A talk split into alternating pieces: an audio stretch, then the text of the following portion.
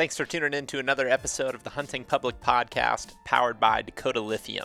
Dakota Lithium makes the products that we use that help keep us on the road when we're traveling around and hunting. I always have a Power Box 135 in the back seat of my truck, and that thing has been incredible.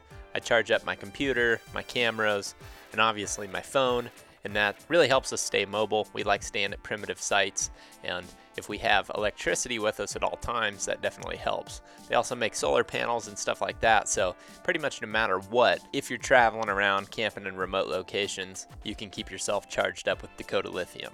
In this episode, I'm going to be talking with my buddy Erik Barber, and this podcast style is a little bit different. I just called him up, we hadn't talked in a while, and I guess really just all around had a BS session. We talked about a whole bunch of different things, and it was a lot of fun.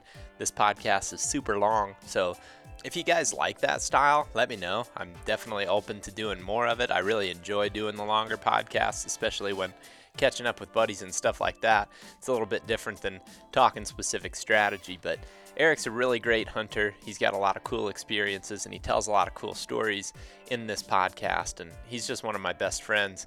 We work together at Midwest Whitetail. He's been a guest on the podcast several times. So if you like it, let us know and we can try to do some more of them. Erik works for Vortex Optics now. They also have a bunch of cool video podcasts as well. So if you want to check out their YouTube channel, I'll throw a link in the description of this podcast. But speaking of Vortex, we teamed up with them to give away an all expenses paid turkey hunt with us, the THP crew.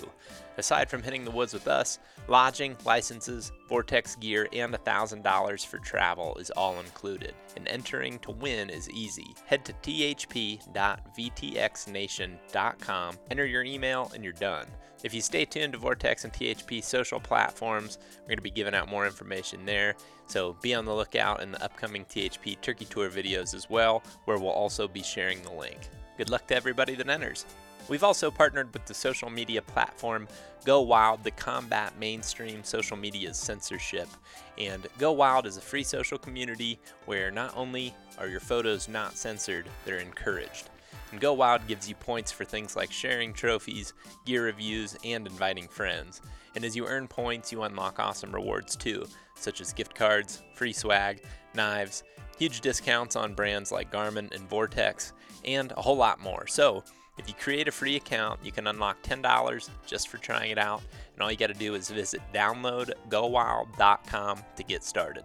Also, if you have interest in getting a new bow for this fall, we can help save you 10% off of all bear equipment if you use the code THP10. Last fall, we came out with the new THP Adapt. That's the bow that I'm going to be shooting again this year. I really liked it this past season. I used it for everything from pronghorn hunting all the way to whitetail hunting. And the main things I like about it are how quiet it is, it's got a super smooth draw cycle, and it's easy to tune. It's a single cam bow, it's nothing super fancy, but we also really like the price point of it. There's just so many bows out there that are definitely really quality items, but they're very expensive. And with the THP Adapt, we just wanted to be able to make something that was affordable, but still a quality bow that was easy to tune. That way, no matter what your skill level is, you've got a bow that you can be confident in. All right, guys, let's get Erik on the line and start this BS sesh. Dude, can you hear me? I hear you. Do you hear me? What up, dude? Yes. God, that looks beautiful over there. Yeah, man, I can say the same about all those big old bucks behind you. Could you hear me talking to myself just a second? I could. Yeah, I was laughing real hard. Dude, it's, I'm testing out this new. So we got this new software, and it does um, like it's basically like Zoom, except for you have more manual control throughout. And okay, this is kind of the, in a way, the maiden voyage with a guest. So Sweet, bear with dude. me if anything kind of fails. I was like, I guess you know it's better to be Erik than like somebody that I don't really know. So right, exactly. I'm gonna go grab a cup of coffee. I'll be right back. Okay, sounds good, dude.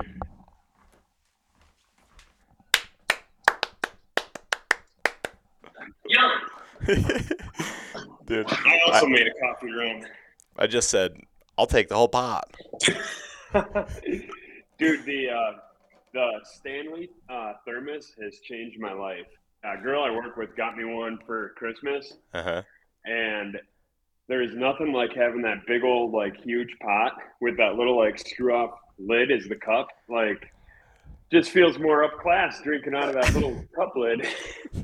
you could just you can just be drinking little cups all day. Yeah. yeah, it's it's more manageable if you drink seventy two tiny little ten ounce cups rather it than slows you down.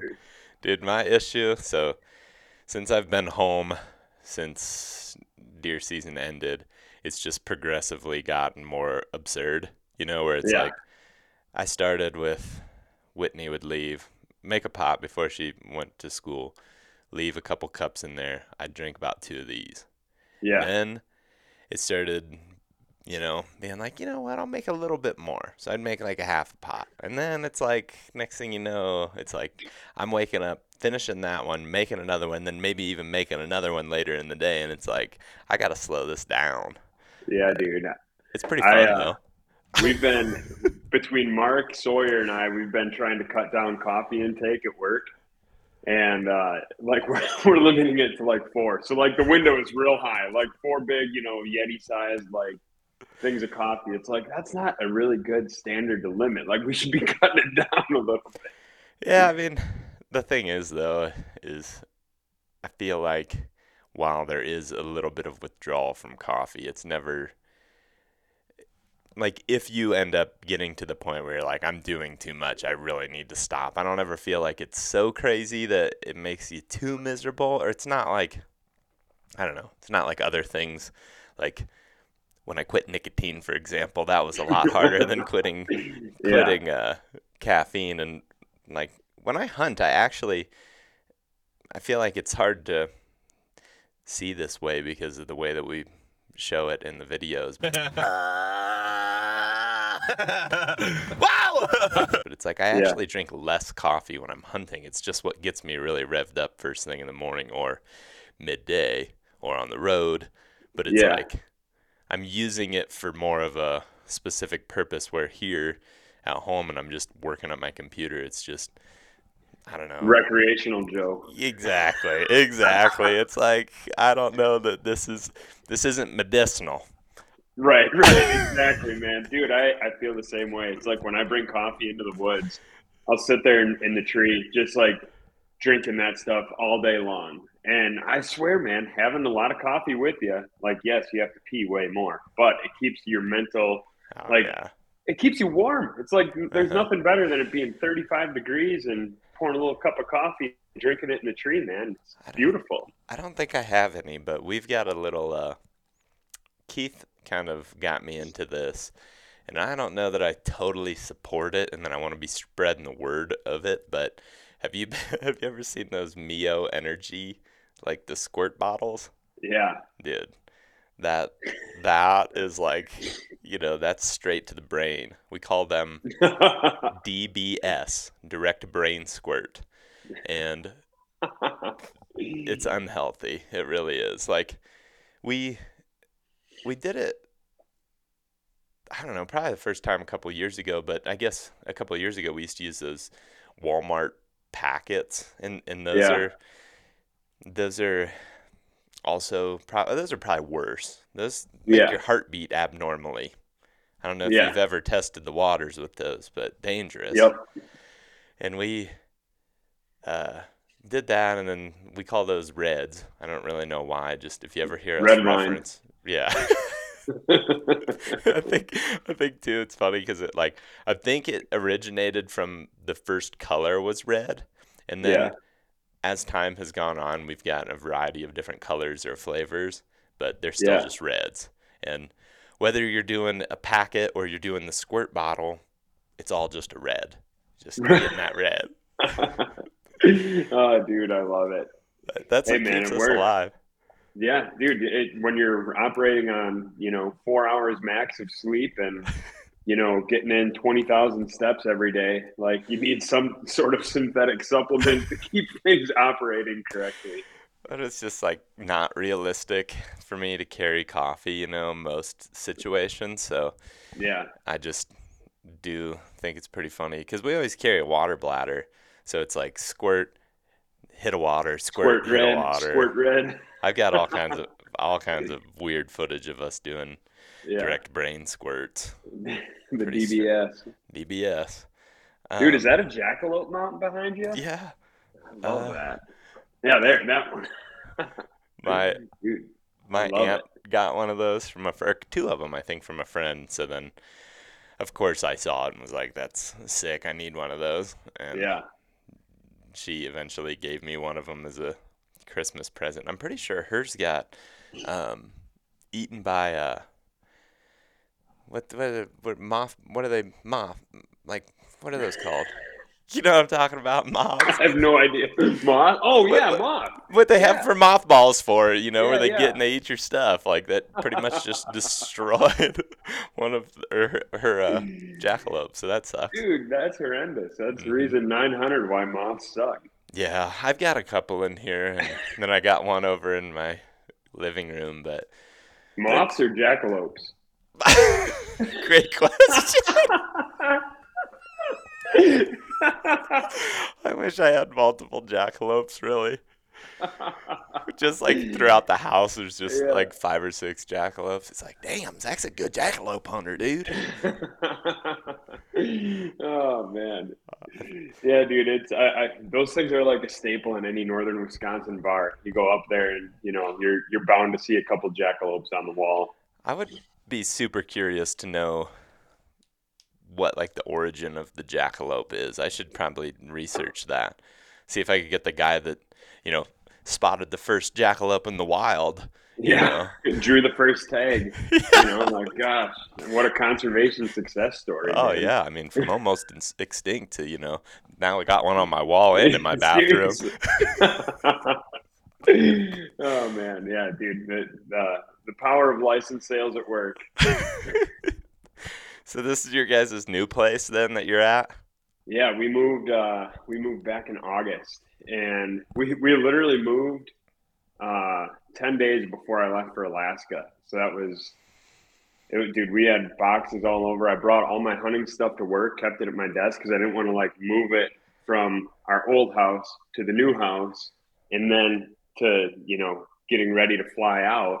So instead, I just brought everything. I, I had hunting stuff at work we were bringing boxes over here like it's it was a total rodeo and i think i was in the house for maybe a i think like six days there was a point where i had slept more in a tent than i slept in our new house That's Like, awesome.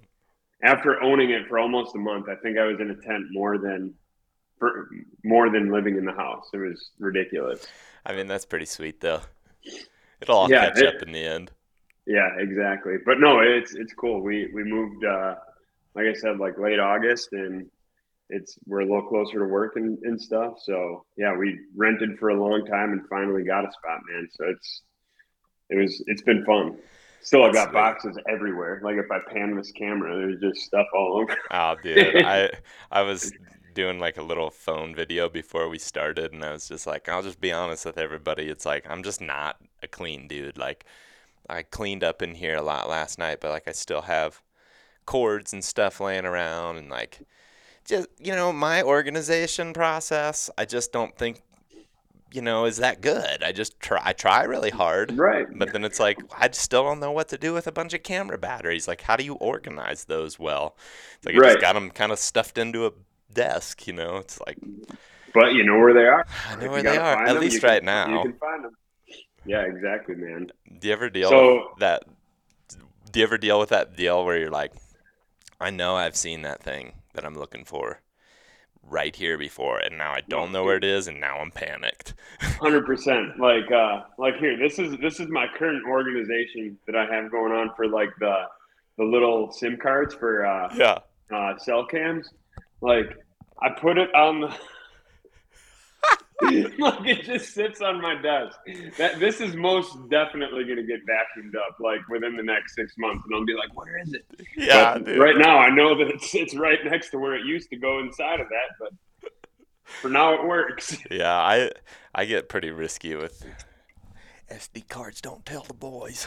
it's like, but I do my SD cards. I've gotten much better at. I, this is my podcast case, and in here I just have my little baggie of extra Yeah. Ziplocs, and that that's been a pretty solid system for me. Sure. Oh man. Added a couple new stickers to it yesterday too. Oh, that's sweet. That's super cool. What's that? Uh, what's the one on the the like colorful one? National Forest. Ooh, that's National sweet, Forest man. sticker. Got That is really cool. a bunch of those at the NWTF thing, and then Yeah. I got in trouble because Whitney also picked up more than me, and I was walking around with my water bottle, and there's one Yeah. there, and there's one there, That's super cool. and she was like, "You stealing my stickers?" And I was like, "I don't know. I guess I thought I picked these up, but apparently not." Dude, a good a good sticker is uh those are those are tough to find. I mean, a, a good sticker goes a long ways. I have I have so many stickers. I started putting them on my decked drawers. Yeah, think that's, I I've started doing the same thing because I know I don't want to put them on my truck. You know, either. like I always feel like when people put like you know their bow, their like camo, their all that stuff on their truck, it's like saying smash window for free stuff. Like it, it has never made sense to me. So I put it out like just like you said on the deck drawers, and it's like that's a much more discreet way of doing it. Yeah, I've also thought a lot about just how much it can give away that you're a hunter, you know. hmm Like for example, I was in Ohio a couple weekends ago and I was scouting and I was driving through some public and I saw this Jeep all blacked out. It was that truck bed Jeep Oh yeah, and it was like, oh, you know, this guy, he's I mean, he's probably hiking or hunting or, or I guess hiking or scouting. sure. And I go past him, and in the uh, window or through the windshield, I can see that he's got the turkey spur like necklace hanging. oh yeah. And I was just like, "Oh, son, you gave yourself away. I know what you're doing in there now." Which, yeah. I mean, otherwise, you know, some places and some times of the year it might be more obvious, but it's like you just see a regular old truck with no stickers on it. It's like I don't know what they're doing necessarily. Right, exactly. Especially if it's like a, you know, some of those more older, discreet looking vehicles. Like you, you never know. Oh, But yeah. man, um, the you brought up the turkey spur necklace. I was just ta- like, I'm trying to figure out what to do with all my like spurs and beards. Like I've been doing this thing where I put like, uh, like I'll buy like a bunch of like long shoelaces, like the kind that you would see in like work boots, like that standard like yellow whatever hmm and then um, I'll like cut the shotgun shell, like I'll cut the plastic out, pop the primer out, Yep. and then I'll put a hook through that shoelace that goes through that hole where the primer was, connect it to the string, and then you put your spurs, your shotgun shell, and the beard all like on one kind of like unit, so to Mhm. Speak. You gotta find like a way, a method of like hanging those things and displaying them without it looking like total, total ridiculous. Yeah, exactly. Very similar to that. Mine's That's mine's sweet. definitely the lazy way of doing it. I just stick a knife through the shotgun shell and then Yeah. twist it, and then yeah, I get it big enough so I can stick this. This is just a random piece of leather I think I found somewhere, yeah, and then the beards are just shoved into the end of the shell. It's not even glued or anything. It's just like I can pop them right out of there. Oh, that's sweet. That's super cool. Yeah, I got. I actually, speaking of organization, let's see. This will be a real time test to see if I know where these things are. I know they're in here. Like, And this is how I hang them: is I just stick them right. I mean, it doesn't. It's not the fanciest thing in the world, but I pretty much just Yeah, hang but it them right off of the off of those little mounts. that's sweet, dude. I like it. I know I got these things in here.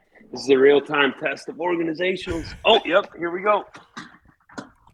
It's always so funny, dude. The organization thing, like, I always do these podcasts, and it's like you only see this section, but it's like sometimes you, if you could just see the floor, it's just like a nightmare. Right. There exactly. you go. That looks pretty sweet. Yeah. So I got to figure out like a way of like, so like you cut the plastic, Uh-huh. you got a hook through like this one. I have way too little rope, but like I don't know. I think it looks sweet. Chantel gets so pissed off because I got a whole box of like feet. So really funny story on these things. I actually got to ask these people because I, they I, I work with them. But a couple years ago, we were our apparel team was working on like uh they wanted to see like a backpack, like just a bare bones no frills backpack. So I have like a Cabela's. Um, well, it's those old Cabela's packs that we used to use at uh, at Midwest Whitetail. hmm Um, just the regular no frills, fancy camel backpack, whatever. And I brought that thing into work. They just wanted to like see something because I think they were working on like modeling laughter and seeing like, you know, what they liked, what they didn't like. So I just brought this thing and I'm like, here you guys go. This would have been right after we moved into our old house that we now just moved out of. And um long story short, I gave them I just gave them the backpack without ever looking in like inside of it. And uh, they gave it back like the next day. I open up the backpack and there's a box, like just a cardboard box labeled turkey feet. And like and nobody ever asked. Like no one ever said like, "Hey Erik, what's uh what's this box of turkey feet?" Or it, it might even said like turkey parts. and, like it was just in that that backpack and they with almost certainty had to see that. So I'd love I got I'm to ask them on Monday if they ever like dug into that thing and re- recall that because I was still fairly new at the time. I think I'd only worked there like less than a year for sure. And so when I when I brought it home and I opened it up and I saw the box, I'm like, oh no. oh, that's so hilarious. It reminds me of a story that happened last year for us. Whitney went turkey hunting with me. We we went specifically to hunt in Wisconsin. Yeah. And we met up with Jake and Crystal and hunted over in in their neck of the woods a little bit and we were also with our friend Bruce, who's like a newer friend of ours. And yeah. he had been also turkey hunting all season, but like Whitney and I had flown in because it was the end of the season and we were just going to make a quick trip, you know, had place to stay and everything, so it was a little bit different than early in the season. But Bruce had just still been touring with his truck, so he's been to you know this long list of states and sure. hunted, and I think pretty much shot a turkey in every state that he had been in, and. God, dude, that's so cool. Oh, it's it's sweet. Bruce does some pretty cool stuff, like, and he's a yeah. really fun guy to hang out with. Talks a lot, like you and I. So good, good. You would get along with him really well, and he's also Southern, so it's awesome to listen yeah. to him talk. So yeah, we were um, getting. I don't know what we were even doing. Maybe he was napping or something, and like Whitney maybe moved his truck a little bit. Yeah. And she got in there, and she comes back to me, and she's kind of like shell shocked. She's like, "There's so many turkey feet and beards." On the floorboard of his truck. And I was just like, yeah, I mean, what do you expect? Like, he's yeah. traveling around turkey hunting the country. What do you expect? He's going to have a bunch of beers. But she just seemed like she was shocked. Like, yeah, there's so many. But I just think that's a funny thing to visualize is Whitney getting into yeah. Bruce Hall's truck, traveling turkey hunter traveling with his dog and a bunch of turkey feet at his feet. yeah, yeah, it's like it's like uh, those like horror movies where someone like goes into like a serial killer's like house and just sees oh, like yeah. you know weapons and shit and bodies all over. I wonder how that would work out if like he if if like let's just say he casually was having a conversation with a warden, you know, and he opened the door and there's just like feet Dude. and turkey beards and stuff. I have a story that I'm pretty sure has never been told on any THP platform whatsoever. Oh boy. So this is a hilarious one because it's exactly that. It's yeah. exactly that. So it was opening day in West Virginia, and it was myself, Ben, and Colin. Okay. I was editing the night before, so I was kind of hanging back. Ben went ahead, and he roosted a turkey on public. So it's like, okay, sweet. Like we got a place to go. So we get there super early because we're expecting some pressure. It's opening day and it's not like this is a huge piece of public land. There's yeah. You know, it's one of the smaller types of land pieces that I would say I hunt in general.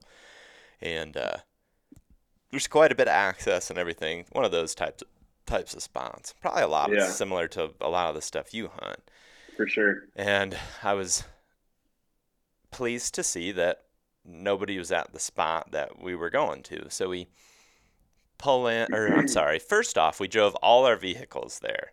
So it was my oh, yeah. Caliber at the time, Ben's Chevy Cruze at the time, and Colin's big white van at the time that has no stickers, yeah. no nothing. It's just like on the verge of being creepy. Yeah. So we park there vehicles right when we make it into the public land, and then we take my vehicle to the spot, and we get there, and there's nobody there, And it's like, man, this is sweet. Like we've got this bird roosted, and Ben heard him from the road, so we're in the game already. And we're standing there, and all of a sudden, like just as we're about to leave the truck, the floodgates open. Everybody's showing up, like four wheelers Oh, flying down the road, trucks coming down the road, headlights going everywhere, and just pretty startling to be honest. Because up to this point, we had been hunting multiple states, and I don't think we. I know we had not seen that much pressure yet. You know, Yeah. everybody wants to say all our birds are the most pressured and like that's all super situational and regional because Totally. in this situation this was insane Yeah. and i see this truck pull down the road and they stop oh 100 yards from our pull off but i can see their lights on the road truck doors start slamming and i remember four wheelers going like both ways past mm. them and it's like this is wild Sure enough, old boy comes walking down the road, and he walks straight down, right into the pull off that we're in. And they're at this point too, it's starting to get gray, and birds are Yeah. gobbling everywhere. Like it makes sense that with the pressure, it's like okay, there's actually turkeys everywhere. The one Ben heard is one of like twenty. It felt felt like we could hear and he just walks right up to us and he just goes like kind of looks at us and doesn't really say anything. Maybe says something like morning boys or something. I was like hey man how's it going? Like where are you planning on going? And without missing one single stride he just goes i'm going right down in here. And like just all chipper about it but just walked right past us where we're at and like there's birds gobbling he just walks right past us towards the turkeys and it's just like I remember looking at Ben and Colin and being like, I want no part of this. Let's just get in the vehicle and just cruise Ah, around and find dude. a place where there's nobody there, and then we Yeah. just don't have to like be, because it was dangerous. Not not Oh, even because of like, well, first off, we obviously had a, a terrible communication with this guy, and Yeah. it's like it's gonna get unsafe. There's people going in on these same turkeys that are Yeah. 300 yards off the road. Anyway, we cruise around and go hunt the whole day. End up finding a really nice chunk where we could really get back in there, and ended up not really having much action. But it's don't quote me on this because I Yeah. don't want to say it wrong for sure. But it's either noon or one close.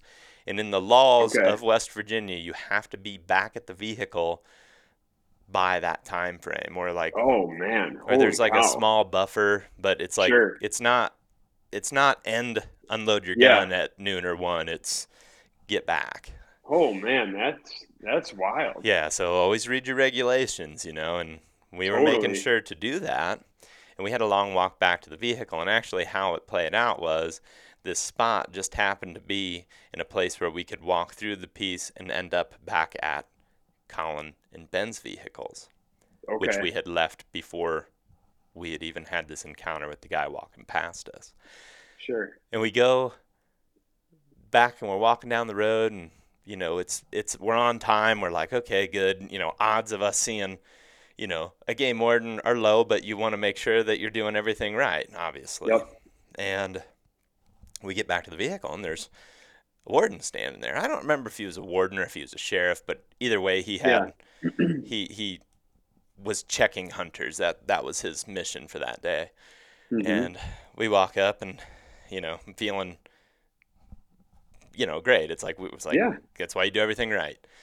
And we get up there and he's like hey guys how's it going? We're like oh pretty good you know beautiful day. And he's like yeah he's like do you guys hear much? We're like yeah actually early we did but there was just so many people we got run out and whatever and kind of tell him that whole story. He's like yeah i talked to a guy he shot a nice bird down here and blah blah blah and then he eventually asks can you guys show me your hunting license? And we all show him our hunting license and he's like okay and he's like well i just got a couple questions for you guys and i was like Oh man. okay and he's like um, what's uh what's that turkey fan in the back of that car right there? Is that your guys' fan? And we're like and then it starts dawning on me. I'm like oh we got all these turkey parts. We've been Yeah. traveling around from state to state at this point. We have not taken a day off and we are a month in. So we've Yeah. got turkey parts everywhere. I mean yeah, up at that point we had you know shot or filmed like probably pushing you know over five for sure turkeys. I can't remember exactly. yeah. Ben's like, oh, that's mine. You know, I shot up in Virginia a couple days ago, and we traveled up here, and you know we're just Yeah. drying that fan out. So this is another thing that everybody should always do because it was very Yeah. easy. Is I have screenshots of all the confirmation numbers of all the turkeys that Oh, I ever shoot, deer. Same with Ben, and Yeah. it's just like here, this is exactly what that is, and we just showed him and showed him Yeah. that, and then he's like, okay, so what's this turkey foot laying on the ground? dude in the in the midst of the morning stress we were apparently just pulling anything and everything out of the vehicles and just dropping it on the ground and there's like i think there was a turkey foot a vest the turkey fan was in the back of his vehicle but like we just finally were like man like and and i also have a weird memory of being able to tell you exactly the dates of you know Yeah. when I, yep. when I sh- so, so I was like, I shot a turkey in Alabama on March whatever, and then I shot another one on March whatever, and it's just like, and then here's all the confirmation codes for those, and I showed the guy, and he's just like, pretty quickly realized, okay, these guys aren't messing around. It just like Yeah. was a funny scene. So then we leave. And it was just like, man, I never thought about any of that. You know, we are kind of cracking up about how funny it was that, yeah, I mean, in his defense, why wouldn't you ask questions about that? It looks pretty weird, right? A bunch of tur- on opening day of turkey season, a bunch of turkey parts laying by these guys' vehicles. For sure. And uh, we're driving. We go pick up my vehicle, and we're just getting there, and we get a text message, and it just says, "Hey guys, this is Officer so and so. You guys left your GoPro laying on the ground." Dude, I'm talking just feeling so stupid about the whole thing. Like, not didn't do anything wrong, obviously, but just yeah. you know, feeling like such a dingus. And oh man, that was so funny. Just total yard sale stuff all over the place. And then like, that's when it was like, yeah, we need to like go back to Ohio and go to Ben's house and just take a breather here and just yeah. kind of reset because obviously at that point things were getting beyond normal in the brain. Yeah. But- Oh, dude, I, you know that that even reminds me a little bit of. Uh, oh man, it would have been like the last year I was at Midwest Whitetail when Luke Cook interned, yeah. and it was like day I don't know 198 of waterfowl hunting. What it would seem like, and and Luke left his his uh, pistol on the roof. Oh, Remember this? And he- yeah, I forgot about away. that. I don't think he ever found that pistol. I like. I think that thing is just like. I mean, I'm. This might be an incriminating podcast at this point because, I'm like, that thing's just gone. I'm sure he figured it out. I mean, that's been what now, uh, six years ago, seven years ago. Yeah. But still, just crazy, man. But it's so easy to do stuff like that. Yeah, it mean, is. The binoculars are the easiest, I think, to do that. If you don't wear Mhm. a harness, like if you're just if you're just running loose like this, Yeah. this is a dangerous game to be playing because you do For one sure. of those and you jump back in the vehicle. I I Yeah. was with my buddy one time and um, we were actually this place we were hunting. We were actually driving into West Virginia to come out and back into Ohio. This is way back in college. Did you ever Yeah. meet my friend Brad? Yeah, I don't know. I think I did meet him. Is he? He's real not tall. the one that.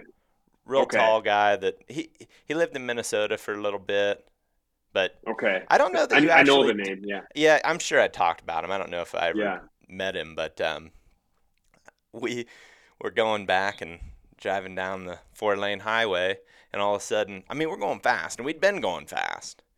We've been driving for one, one speed, baby. Yeah. and we just hear, and it's like, what was? And Brad goes, binoculars, and pulls over to the side of the freeway, jumps out, runs back, and finds his binos, and they somehow didn't break. I think they were Vortex. yeah. Yeah. There we go. There we go. but it was Dude, like, that's wild. it was pretty funny, and it's just funny how you remember those things. Like in the moment, as soon as it happens, it's like, Yeah. that's what And I you did. Know, right. You know exactly where it is, what it is, and, and when you left it there, even though like you forgot about it for 20 minutes or whatever. Yeah. Oh man, yeah, I've, dude, I've. uh I mean, how many times have I've left the driveway with my bow like sitting by the you know front door, and it's like I get like ten minutes down the road, and all of a sudden it just like dawns on you. Turn around, get the bow or whatever it is. I was in uh, Alabama in 2018. It was technically the first year of the THP Turkey Tour, and we had been sitting on the road waiting for a pickup. Like at that time, we were doing a lot more like dropping guys off and trying to save Yeah. save as much driving time as possible because of you know we were extremely broke at that point Yeah, and uh, we were sitting there kind of just like tired and i remember handing my shotgun to greg. It's just that classic hunting with your buddies deal. Where it's like hey let me hold your shotgun you know and let me look down the bead. And he's doing that and then he put it down and i'm not blaming him. It is not his fault but this is the reason that it slipped my mind is he put it Yeah. down and it was not in the open camo shotgun laying in the taller grass off to the side of the road. Well, we hop in and we start driving down the road, and I think we're going to a different spot. We go to get out, and I'm just like, I don't have my shotgun, and I knew right in that moment what had happened. It's just laying on the side of the road on some public ground somewhere. It's like that's a dangerous that's a dangerous deal too, because like you come back and. I mean, this didn't happen, but you come back and it's gone, then you're really hurting, you know. Yeah, definitely, man. My my 870 that I still use, like that. That when you look down the, the, the rib on that thing, like the the vent rib actually has a little bit of a jog to the right, and then it straightens back out. Does it really? It- because when I was like, I mean, I, it was probably I was probably 12 years old. It would have been my first year hunting ever, and I my my dad is not a turkey hunter at all. Like he, he has still never killed a, uh, a turkey. I'm Really? hoping to change that this year. Um, but that's a whole different thing. But anyways, it was my my real good buddy Luke. It was his Yeah. his dad that kind of got me into turkey hunting, mm-hmm. and and and this guy, like you gotta I gotta paint the whole picture. Like Bob is my my buddy's dad. Bob is a retired firefighter, and he's like your quintessential.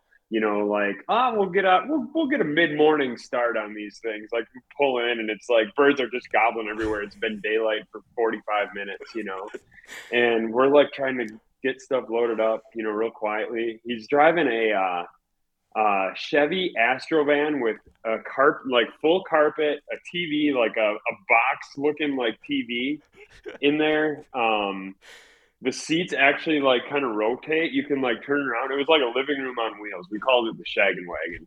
And, uh, and this thing, like it's it's uh mainly white, but then it has like that '70s like green with like then a lighter green and then almost like yellow stripe that goes like horizontal ro- along Just totally sick. Yeah, yeah. Like something like if you could find that right now, like you would want it real bad. You know? Oh yeah. And uh, we're like getting stuff loaded up. We got the back of the, the van doors like open. They kind of open like uh, like regular doors. You know, it's not like a hatchback where it comes up. They just open out. And I had my 870 leaning up there, unloaded. I'm like putting on my turkey vest. And I'll never forget like Bob grabbing the door and just starting to like slam it. And I'm like trying to talk quiet because I'm like, oh my God, my God. And he like just, and then he just doubles down and gives it another one. So like when you look at the shotgun barrel, like throughout the vent rib, obviously there's those individual like cutouts. Well, you can see where that door just pinched one and the rib just went like just goes straight down like that. And I, I remember when that happened, I'm like, oh, I gotta, I'm gonna have to buy a different barrel because it's gonna bug me seeing this thing look like that. I'm so glad I never bought a different barrel because it just story. adds, yeah, it adds so much more personality to that gun. Like it's Yeah. my favorite shotgun. You know, I'll, I actually did get a new new gun this year Did you? that I feel like I feel kind of weird about like using it, you know, because I've I've literally never killed a bird with anything other. I mean, I guess I killed a handful with my bow. You Uh-huh. filmed me shoot that one with Mhm. with the bow. That's a whole nother story. yeah, cut it in half. Um, but uh, yeah, I've never shot a bird with a, with a gun with any other gun other than that one. But it's also getting it's I mean it's so similar to Warbs. Like that mm-hmm. thing has been used so many times where if I keep using it, I know I'm literally like gonna have to replace the stock on it. Mm-hmm. So the plan is I still want to shoot a bird with that thing every year. Like I'll probably always take it out on opening day and try to at least shoot one turkey with it every season. But then I'll probably switch out to this, you know, new thing that I got and What'd you just get? To, to, I got a, a Franchi um, Affinity it's they're sweet. It's dude, it's so much lighter than that that's, 870. That's the thing. So it's I got a 12 gauge. I was in between 12 and 20. Um, and I went. I was thought, looking. You thought, damn it, I'm just more of a man than that. I gotta go 12. exactly. exactly. I, I mean, I, I, had that thought, and I'm like, yeah, you know, I have a man. So. but no, so I, I ended up going with a 12 just because it's like if I ever do get, you know, I don't right now. I dude, the last time I ducked or goose hunted, it's probably when we intern or when when mm-hmm. when we intern, might as well have been an internship. when we worked down at Midwest Whitetails, probably the last time I did any time type of waterfowl hunting. Mm-hmm. So I'm like, well, maybe if I get into that again. I know I'm not, but I, I think it's one of those deals too where you just never know. You're you're not wrong for thinking that. And if you want to mm-hmm. minimize mm-hmm. how many guns you have, and it's funny because I recently my newest obsession, and I haven't done anything. I haven't acted on this at all, but I've been researching and picking up as many different guns, rifles specifically for deer and elk hunting is what I'm yeah hoping to use them for as possible because I think that like kind of on the flip side of the idea of I want to have a gun for every application. Yeah. You can switch in and out depending on what strategy you're, you're, using. For example, if I'm on more of a casual spot and stock, not casual, but like a, I'm doing a lot of glassing, a lot of open country yeah. rifle hunt. I want something that I can, you know, be confident out at a longer range, put a, you know, bigger, bulkier, fancy scope on it. I was actually yep. holding my buddy's last night. He's got a 30 six with the I don't know which vortex scope it is, but it yeah. is so sick. There's all the, you know, all the little yeah. marks, but it was like a six by 50 by 24, maybe. Is that right? Six to 24 by six, 50. Yeah. Yeah. It's probably the, the Viper HST maybe HS or uh, sorry Viper HST or HSLR one of the two. I, if I, if I were guessing, whatever it is, it was sick. yeah, I want something like that for. I, what I think I want to get is a 300 Win Mag. That's where I'm at right now too, man. Yeah, I think that like. It, to me, it just makes sense. I can do anything with it, and it, I feel like it's a gun that I could quickly get set up to, you know, cover my 200, 300 yard very well. And then as oh, I yeah. continue to get more experience with it, I can continue to lengthen that out. And I mean, I know there's obviously tons of opinions on like long range shooting, but I do enjoy shooting a rifle. Like I've told you hundreds of stories about groundhogs when I was a kid. Yeah. I like doing that and I feel like just having a gun for that application would be really fun for mule deer and yep. elk specifically. But then I want a fast gun too. So I've been really looking into the Remington 7600 pump action rifles. Yeah, yeah. And then uh, I've also been kind of looking at the Tikka T3 Extra Light as one that yep. uh, buddy, you know, John and I's buddy Shane Kramer. He's yeah, a muzzleloader. Yeah he was recommending that gun, and I held one, and it's pretty slick. It's just Dude. now I'm overwhelmed with options, and it's yeah. like, where do I want to, you know, which one makes the most sense for right now? Yeah. But I, I just need some rifles to deer hunt with because I'm still using the 450 and a muzzleloader only. Yeah. And for out west especially, I need to expand. But I was Definitely. thinking 300 Win and a 30 six is kind of what I'm interested in. Yeah, I have uh, I have a Tikka T3 Light. Do you? And and I absolutely love it. I got it. I just got it this last year, uh-huh. and um, I got ended up getting it in six five Creed. Uh-huh. Um, That's what like he that has too. That's what Shane has. Yeah, yeah. I I went that route for a couple reasons. Like I wanted something that Chantel can use when she wants to deer hunt. That's going to be mild enough recoiling that she can you know get comfortable with it. Chantel's definitely like you know, not as comfortable around guns as she is like shooting her bow in the backyard. So I wanted it to be something that she could like actually spend time shooting at the range and like put a bunch of rounds down range and get comfortable with expecting what recoil is going to be, operation, all that stuff. And those Tikkas are so dang accurate out of the box. And those the I'm sure Shane kind of mentioned this, but man, the actions like the bolts are just so smooth. Yeah. Um. So I like that's that's what uh what I went with. But then when we were in Alaska this year. I brought a 300 Win Mag up there, and and after you brought the man gun. Uh, yes, exactly. I, and we, we did that. we did that because we're like Jesus, like these these blacktails that we're hunting. I mean, they're little Labrador sized deer. Like they're uh-huh. not huge. They are bigger than I gave them credit for. I actually got the skull sitting right yeah. here. Yeah, I'm sure Dude. we're probably going to talk about that some, huh?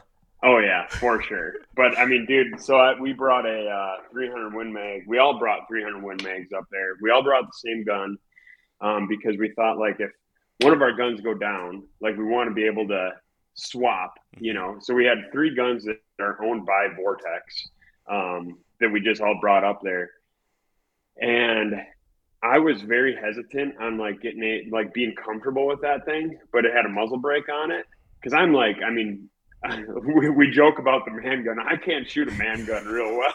like I shoot that six five Creedmoor much better.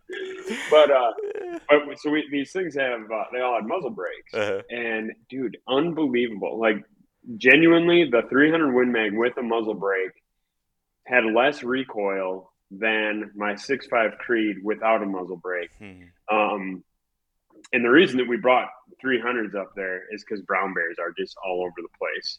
So we're like, we're not bringing the 300 for the Labrador size blacktail. Right. We're bringing the 300 in case stuff hits the fan and we do need to, you know, anchor a big old, you know, brown bear, which we saw right away. Like they were all over the place up there. Dude, yeah, I, that's uh, I, I feel like that's the thing about it for me is whether it's for that reason or it's just simply the reason of you want something that you can knock down a mature mule deer buck and an elk with in the same gun, yeah. same round, essentially. Like I, I, to me, dumb it down. You know, it's yeah. it's a little bit of the theory of shooting a heavy arrow, right? It's like if I'm going to shoot totally. a heavy arrow, why wouldn't I shoot a you know a beefy rifle as well? And that's kind of why yeah. I'm leaning towards the 300 Win and a 30 six. And like yeah. you said, with the muzzle brake, you know, and I know, dude, something that I really want to dive into the topic with you at some point. Uh, yeah. Not necessarily to record, but for my own personal uses. I know, I know right where you're going with this. Spoke highly of the ear plug things. Yeah. I need that badly because when I'm hunting yeah. with my 450, well, you Dude. it was your gun. Yeah. Hell, it's your gun. Yeah. That 450 is too loud. Like it, I it's don't like that. And I know, I know, hey man, maybe maybe there's some more, you know, man out there that yeah. doesn't bother him, but that, I do not like that. I yeah. I mean, because when I shot that buck, uh, this guy here, the Ohio one with Ben yeah. a couple years ago, I shot him and he goes down, and it was just immediate.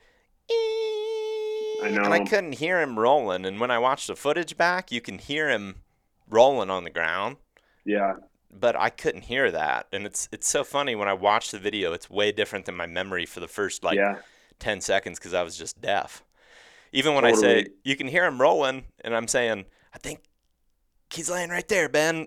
But all that time I couldn't hear anything. So I need some sort of ear protection because, yeah. you know, 20, 30, 40 years down the road, that might really be a, a an issue for me if I keep oh, man. that. You're 100% right. We actually we we did a podcast with Grace. Uh, What's that one over, called? Um, so the the the ear pro that I used was called Auto Pro, and uh, yeah, listen to that podcast. Yeah, what's the, the podcast number? Do you know?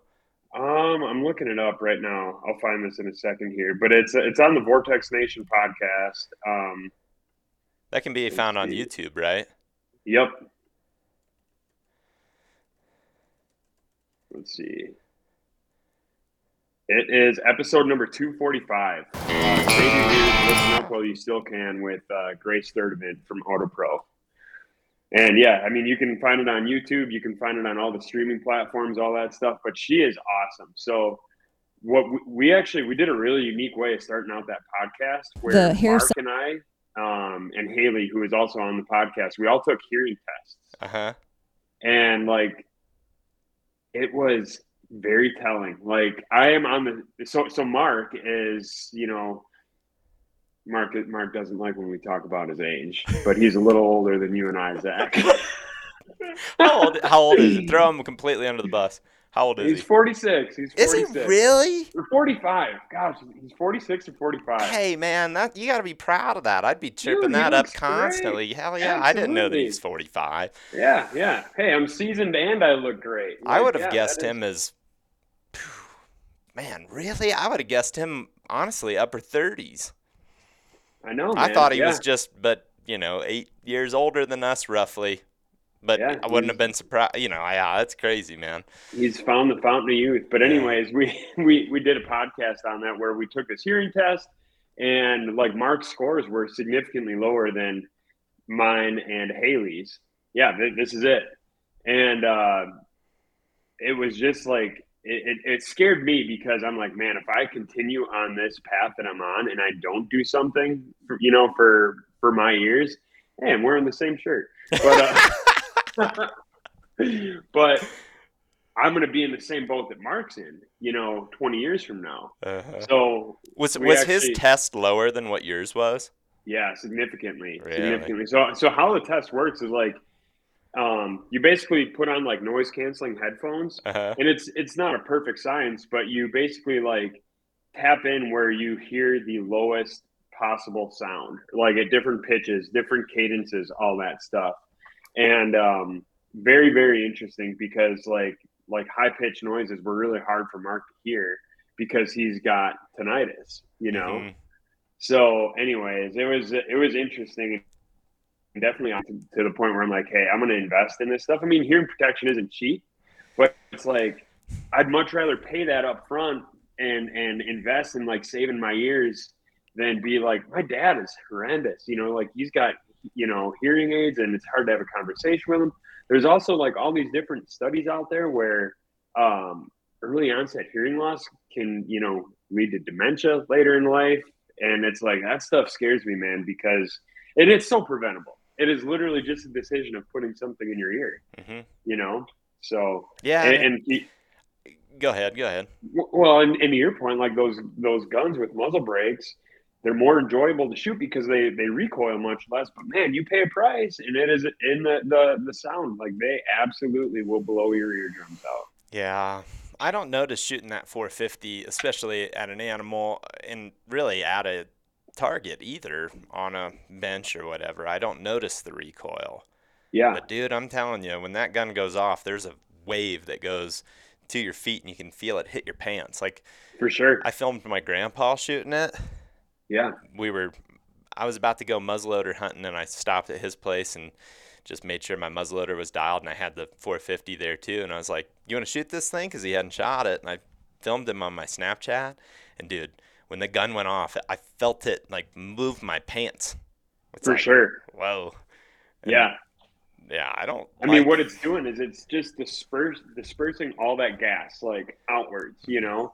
So if you're like off at an angle, like that's exactly what you're feeling, and it's it's it's impressive the shock that that stuff like it's nuts, man. Like they're and just imagine what what that does year over year to your hearing. It cannot be good. No, and the way the technology is these days is so much better than the old just plug in uh, Yep. a foam set, which are great, but a lot of Yeah. times if I can, I'll put a foam set and then I'll also put when I'm target practicing like a headset on. way to do it. That's definitely the way to do it. the ones that Riser wears and like Ted was wearing in that elk hunt that um, we went on last year, 2021, I guess.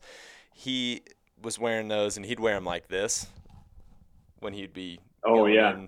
to hunt and stuff, so he could still hear animals. But then Yep.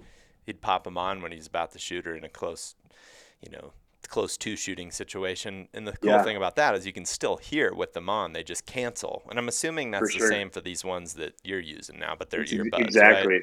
Yeah. So so the cool thing with Grace is she'll take like a mold of your ear. She'll inject it with this stuff that actually like maps to your ear, which is a wild thing in and of itself. So how do you do that? Um, Do you have to go to like a specific place to get that done, or how's that work? So you can you can uh if she's if you're like you know she travels a lot so she'll do things where you can um you know for example she came to Vortex and did a bunch of people that's where I did it but that's not the primary way you can go to like any audiologist get a mold of your ear send that to Grace and she'll or Odor Pro and they will you know they, they'll they'll have your mold then on file what's cool there is once you have your mold you can choose between any different number of like types of hearing protection. The one that I got is just the standard, um, like filtered, uh, rubber molded, like basically earplugs. I mean, they entirely cancel out noise, and you do get a little bit in. You know, like you can still have a conversation, but now that she's got my mold on file, if like whatever, let's say next year I'm like, man, I, I want to invest in like the Bluetooth ones where I can like actually have a full on conversation and pick up and actually like enhance my hearing and then cancel out a gunshot. I don't need to go get my ears redone because she's already got that stuff on file, which is super, super cool. hmm I really Yeah, like that. Yeah, it's it's awesome, man. I mean, it's that's it's the way to go. Like you look at the cost of that stuff, and I'd rather pay that up front than be dealing with it later in life. It's it's a hard thing to do, but yeah, I agree. And I've thought a bunch about, well, I'll just slap earplugs in right the last second. It's like, no, I'm not. You know, You never especially do. especially hunting with that 450. That's a, a timber gun, you know, Yeah, all day. In Yep. the timber, a lot of times you don't have two minutes to fiddle around looking for your earplugs, put them in, line up for the Yeah. shot. It's like usually it's like there he is, bang. You know, So, exactly. I mean, with that buck, I might have been able to do it, but still, in the moment, your your instinct takes over, and your instinct is not going to be, oh, let me lose focus here, take eyes off of him while I put these earplugs Exactly. in. So, That's much more on like a spot and stock hunt. Like that's Yeah. actually what I did in Alaska. Like Mhm.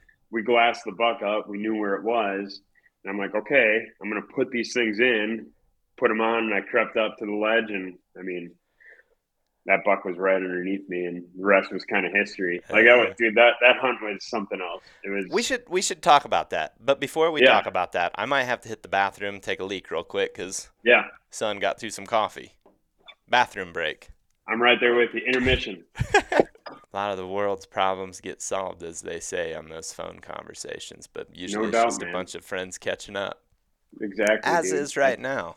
Yep. So along those lines, tell me anything and everything that you want to about your past season, but I know that Yeah. you got a lot of cool stories from Alaska, so I think people will be interested in that. Yeah, that was the definitely the crown jewel of last season for sure. I mean, it like so to back way up, we uh, about it was October of like 2021. Um, Sawyer, my buddy Sawyer, who you know, Mhm. um, called me out of the blue. He's like, "Hey, we might have an opportunity to go to Alaska," and our our other mutual friend Brad Brooks, who owns Argali, which makes like ultralight tents, trekking poles, and then they also have like a media entity of their business. Um, they invited Sawyer, Mark, and I up to Alaska on a uh, at that time what was actually going to be a caribou hunt, and we were like super stoked. Um, so we started like planning things out. Plans kind of evolved over time, and we we landed on a blacktail hunt for a couple reasons. One, it's a, it's more affordable. Two, it's like it's something that uh, you can tangibly go do with a big group and like expect pretty high odds that people are gonna actually fill their tag. Um, which that's not what it's all about, but it is fun. But like it's, I, I would put it up there similar to like um, oh some of the like Montana deer hunts that I've done with like my dad and a bunch of his buddies. Like we're not out there looking for like the biggest buck in the county. We're looking for a buck. We're camping in a wall tent and we want to fill up the buck hole. Mhm. Um, whereas this is kind of similar in, in theory to that. So, long story short, we ended up, um, we left August 21st of this past year, and we were up there for, I think, eight days. we, we hunted for six. I think we were there for a total of nine. And uh, we, we flew in, got brought in on a float plane, just coolest thing ever. And um, this you'll you'll appreciate this story. I, I can't like not bring this up when we're talking about this trip. So I am very prone to motion sickness. I've never been on a float plane before, and I was so jacked up. I was also kind of prepping for like being under caloric intake for the next 10 days by like just eating and carb loading a ton of food. So the morning that we flew out, Mark and I are sitting in the uh, hotel like diner, and I'm just making like peanut butter like toast, just like Just more peanut butter, just, Just peanut butter toast, dude. I I probably ate like, dude, between like eight and ten, eight and a dozen slices of of toast with peanut butter on it. And uh, then I threw more peanut butter. It was like the little Skippy packets. Threw them in my top lid of my backpack. I'm like, oh, these will be great on the on the hill. And uh, we're flying out there, and it was kind of rough weather. Like it was rainy, it was windy, gusty, and it wasn't exactly a smooth ride out. And that kind of short- scares me, to be honest. Is the Oh, the dude. small plane stuff is probably pretty intimidating. and, and you're you're kind of packed in there like sardines. You know, like you don't really have a whole lot of room. And I'm kind of claustrophobic as it is. And I'm sitting in the window seat in the back, and Mark is to my left, and then Mike, another guy on our team, camera guy, is like to is to Mark's left. We're all wearing waders, and then we have rain jackets on over the top because it's pouring rain, and we're going to get off this plane and immediately be in a torrential downpour, setting up a tent. So I'm Yeah. like, we're all we're all like buttoned up, ready to go. And as you know, that stuff doesn't breathe incredibly well. So I'm sitting there, like, kind of, you know, packed in there tight. Every little bump, you know, I'm feeling it, and I start getting the cold sweats. Oh, Um, no. And next thing you know, dude, I, I I dry heave, and I came back up, and I'm like, okay, I'm gonna be fine. After I I like did that initial dry heave, and for like a minute, I was like totally okay. And then all of a sudden, we hit another bump, and it just boom! I started throwing up. Willie, our pilot, hands me a Yeti cup, like this exact cup, not this exact one, but this exact size, and he's like, "Get it in the cup." So I'm throwing up in this thing. I fill this up in like one heave. One I barf. take the one barf exactly. I take the lid to put it on to like cap it up, and it created like a vacuum, and it just sprayed it all over Mark. Who Mark is a germaphobe, and then it hit me again, and I just, dude, I just. I threw up everywhere, all over the plane. Like there was so much puke. It was horrendous. I can't believe. I, no, I, I exactly can't believe it. It's just so. It's so not surprising if, for those that are listening, if you knew Erik as well as I do, that whole story, even just even the fact that it went on to Mark initially, that's also not surprising. Of course, Yeah. know. That's so funny. And like the peanut butter too. Like, dude, the whole plane smelled like Ugh. peanut butter. And mi- we're we're That might make me take a break from peanut butter for a bit, to be honest. we're in like brown bear country, and Mark gets off the plane smelling like a peanut butter sandwich. Smelling like bear bait. Exactly. So, dude, I mean, that, that's how the trip started, and um, from there, it was uh, w- w- the initial plan is we wanted to fly into like a high country lake. Mhm. Um, you know, there's lakes all over Kodiak, and you can either fly into the ocean or you can fly up high and get in on one of these like high, like alpine type lakes. That was the initial plan, but we had camera gear, we had a lot of folks, so we couldn't actually get up that high. We had to land on the ocean and then climb up from there. Which, I mean, it was, dude, it was a, it was uh like I forget what the elevation was that we did. I think we did like 3,000 feet in like within two and a half miles of like horizontal distance. So it was, I mean, just like straight up. I So love that. we get up. Oh man, it was so fun. It was, it was incredible. I mean, it was steep. Like you worked your absolute butt off. And when you're, you're hiking through the, the alders and stuff, you know, it's like, just picture like chest high, like raspberry bushes, like is the best thing that, and it's soaking wet you know, and it's just like an absolute grind getting up there. Um, but everyone is just so jacked up to get up because as soon as you get up, like now that's when your hunt starts, you Yeah. know. Yeah. So we're like, it, we're cruising up this hill, you know, and we finally get up there, get camp set up, and we're like like clouds are kind of in and out you know you can all of a sudden you'd be able to see like across the bay like you know for forever away but then all of a sudden like uh you know fog would roll in and you couldn't see anything. So anyways we're getting tent set up and we spot this like giant buck. I mean he's like probably half mile away. And blacktails aren't like the biggest they're not known for having huge racks mm-hmm. but we can see the rack on this thing from like i mean he's easily over a mile away, mile and a half away, and we can see by, see the rack on this thing from that distance. So we're like, okay, there's a giant up there, um, and we we broke the the like group into two different groups. So Sawyer hunted with Brad and Jason from Argali, and then Mark and I hunted with Coop and uh, Cooper Long and Mike Wozniak from from our team. They were they were videoing it. So for people following along, like we'll have a full video of this thing that goes out on the Vortex YouTube channel in uh, in August of this coming year. So that'll be a really cool place where people can actually like you know see this thing go down. But anyways, um, the first day we uh, we you know split up. Sawyer goes up to the next hill with uh, Brad and, and Jason, and Mark and I are like the total opposite direction. And uh, long story short, like we saw a huge buck. We're trying to make a move on it. Couldn't, Is this the same a, buck that you saw? It's a different buck, but still a really good one. Sawyer actually was in the direction of that really big one, mm-hmm. and um, you know we we ended up spooking this one that I was after. He was basically on this knob in the middle of like just wide open. Like it, the the best way to visualize this is like for anyone that's watched like some like the New Zealand stuff you know, where it's just like on the high alpine stuff, it's a little bit shorter grass. But then as soon as you get off the main peak, main ridge line, you're back in that like real thick um, alders and uh, gosh, there's a there's a I'm totally blanking on the name of this berry, but there's a berry up there that like alderberry. I forget what it is, but um, that's, that's more the, of that chest high, like head yes. high type of freaking out because there might be a bear within 30 yards of you type stuff. Exactly, exactly. Yeah. But this thing's just bedded out on the wide open, you know, and we kind of end up making a move at him. The closest we could get was like just over 500. It's day one. Didn't really feel like, you know, just sending one at 500 yards on the first Slinging day. Rick didn't uh, sling. Dude, I know. Well, here, here, this was the plan. As soon as I can get under 450, I was going to let it go.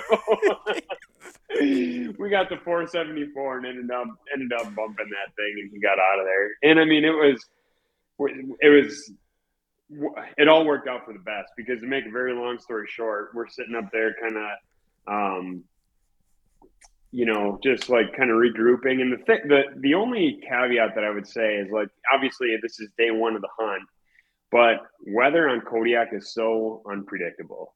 You might be sitting there and seeing bluebird skies, and literally 15 minutes later, it's just torrential downpour. You're fogged in. You can't see more than literally 50 yards. So, I feel like in puts, any high elevation situation, that's just way more prevalent because, like, exactly, we have that when we're elk hunting sometimes where it's just perfectly clear, and a lot of times in the summer in Colorado, they call it the monsoon season in the mountains, yeah. where it's like I, and I've seen it every day, day in and day out. One o'clock, just storm comes through, and then by evening again it's sunny. But it's like pretty pretty crazy how quick it changes for sure. And, man, and man, what elevation exactly... were you at exactly? Do you remember? Not super high. We were probably at right about 3,500. I, I guess you're by here. the ocean, right? It's we're like... by the ocean, so you're hiking in from sea level, mm-hmm. and then I'll actually look here. I'll just pull it up on onX, then get like a an actual number there because it it's it's not the elevation that does it it's the change in elevation from sea level up to where you end up hunting at so like i'm looking at where i ended up shooting my buck and i'm at right at 2000 but again that is going up from sea level of you know basically like literally 0 mm-hmm. so well, and um, the I mean, different than like Colorado, where you're talking, you know, peaks up in the 14,000. Right. Different than that, but there's the ocean. So that's a whole different factor of water and different temperatures hitting that certainly just For makes sure. it even crazier, honestly. I'm Yeah. sure it's even way crazier than it is here. Oh, it was it was insane. I mean, I'll kind of I'm gonna jump to um, after I get get through what happened here on that first day. Like you've got the sense of urgency kind of over you. You know, you've got eight days to hunt. And It's easy to be like, oh, we're gonna be patient. We're gonna hold out for a real good one. But you don't know what that weather is gonna do. You might get eight days of literal just socked in, and you pass an opportunity to shoot one on the first day. It's like, man, on day eight, you're really going to be kicking yourself Mhm. at that. So that's why we kind of had the sense of urgency. So we're kind of regrouping. We hear we hear a gunshot across the valley, like on the next ridge. Hear one shot, then all of a sudden another shot, another shot, and a fourth shot. And we're like, what the heck just happened? We're like And- four shots, like Is that for sure Sawyer and his crew? yeah. Yep, because there is like nobody out here. Like we, our, our pilot flew over everything, kind of showed us, and like there's no other camps or anything. I mean, we we totally had that to ourselves. And I mean, you are out there alone, like you totally disconnected. I mean, to the point where like when you hear a plane, it's like whoa, you know, like you're kind of like taken back by like like it, it's a it's a memorable thing when you hear a plane. yeah. So you're that just disconnected. But anyways, we hear these gunshots. We hunt the rest of the day, get back to camp, and there's three bucks laying there. so Sawyer shot a, a nice buck, and then Jason, who he was with, also killed one. And then Sawyer like took his eye. You'll have to watch, and, and this part of it will actually be on the Argali YouTube channel. So we kind of did like a little like collab type thing. So Sawyer's hunt is going to be on Argali's channel. And in the transition of Sawyer killing the first buck to then Jason killing the second, Sawyer picked his eyes back up, looking back where his buck was, and sees this other buck, and assumes that it's his buck that has now gotten its legs underneath him. So he grabs his rifle, boom, shoots again, and anchors this thing. Come to find out, and he had two tags, which is why this ended up being perfect, you Yeah. know. But he killed two absolute studs. And the second one is like the first one that he killed was like a very, very nice buck. Uh-huh. The second one that he killed is like a giant, like heavy, palmated.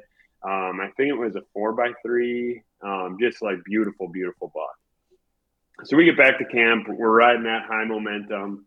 Um, the next day we had kind of like real crummy weather, you know, just totally switched and pretty uneventful day in general. The third day we, uh, we get out and that was going to be like our window. Like they, the whole week going into it, we like we, we kept saying like as soon as we hit Tuesday, like Tuesday, Wednesday, that's going to be our window to really you know fill some tags.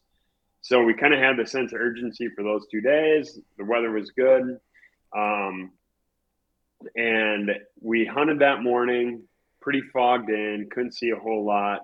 Get back to camp for for lunch. You know we were basically day hunting out of our camp. Like we we had a base camp at the ocean and then we hiked way up to the ridge. We camped at the ridge the whole week. Like we never came down until we were to base camp until we were done. Mhm. um but then we would just day hunt out from our our uh, spike camp up top so when you hear like returning to camp that's what i'm referring to. So we came back to our spike camp regrouped and uh, brad and sawyer and jason had just got back.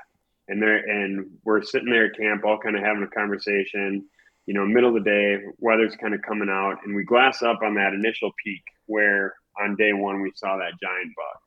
And we see a bunch of deer up in that same area. Don't really know like what they are we just know that there's a bunch of deer so we make plans to we're going after them so mark and i are are heading up that way with uh coop and mike we get eyes on these things and um we can see two on this like initial hillside way up high. Like what like I don't even know how to describe it other than just like an open vista that kind of comes up to like a peak and they're like looking down. So we finally we took a uh, rock slide up and, and around to where we finally got up and the closest we could get was 424 yards. And it was windy as heck. Like wind was really cooking through there.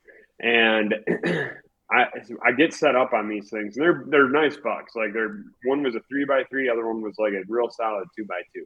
both like totally the kind of buck that you're after. You're going to be excited to shoot. So get set up, get on the backpack. I'm feeling great, and I'm like, okay, I'm gonna I'm gonna take a crack at these things. And I I fully, I mean, was shooting that gun so well that I expected to just absolutely fold that thing. And I knew that as soon as we would have exposed ourselves from that cut where we were kind of hiding behind and set up on, we would have blown these things out.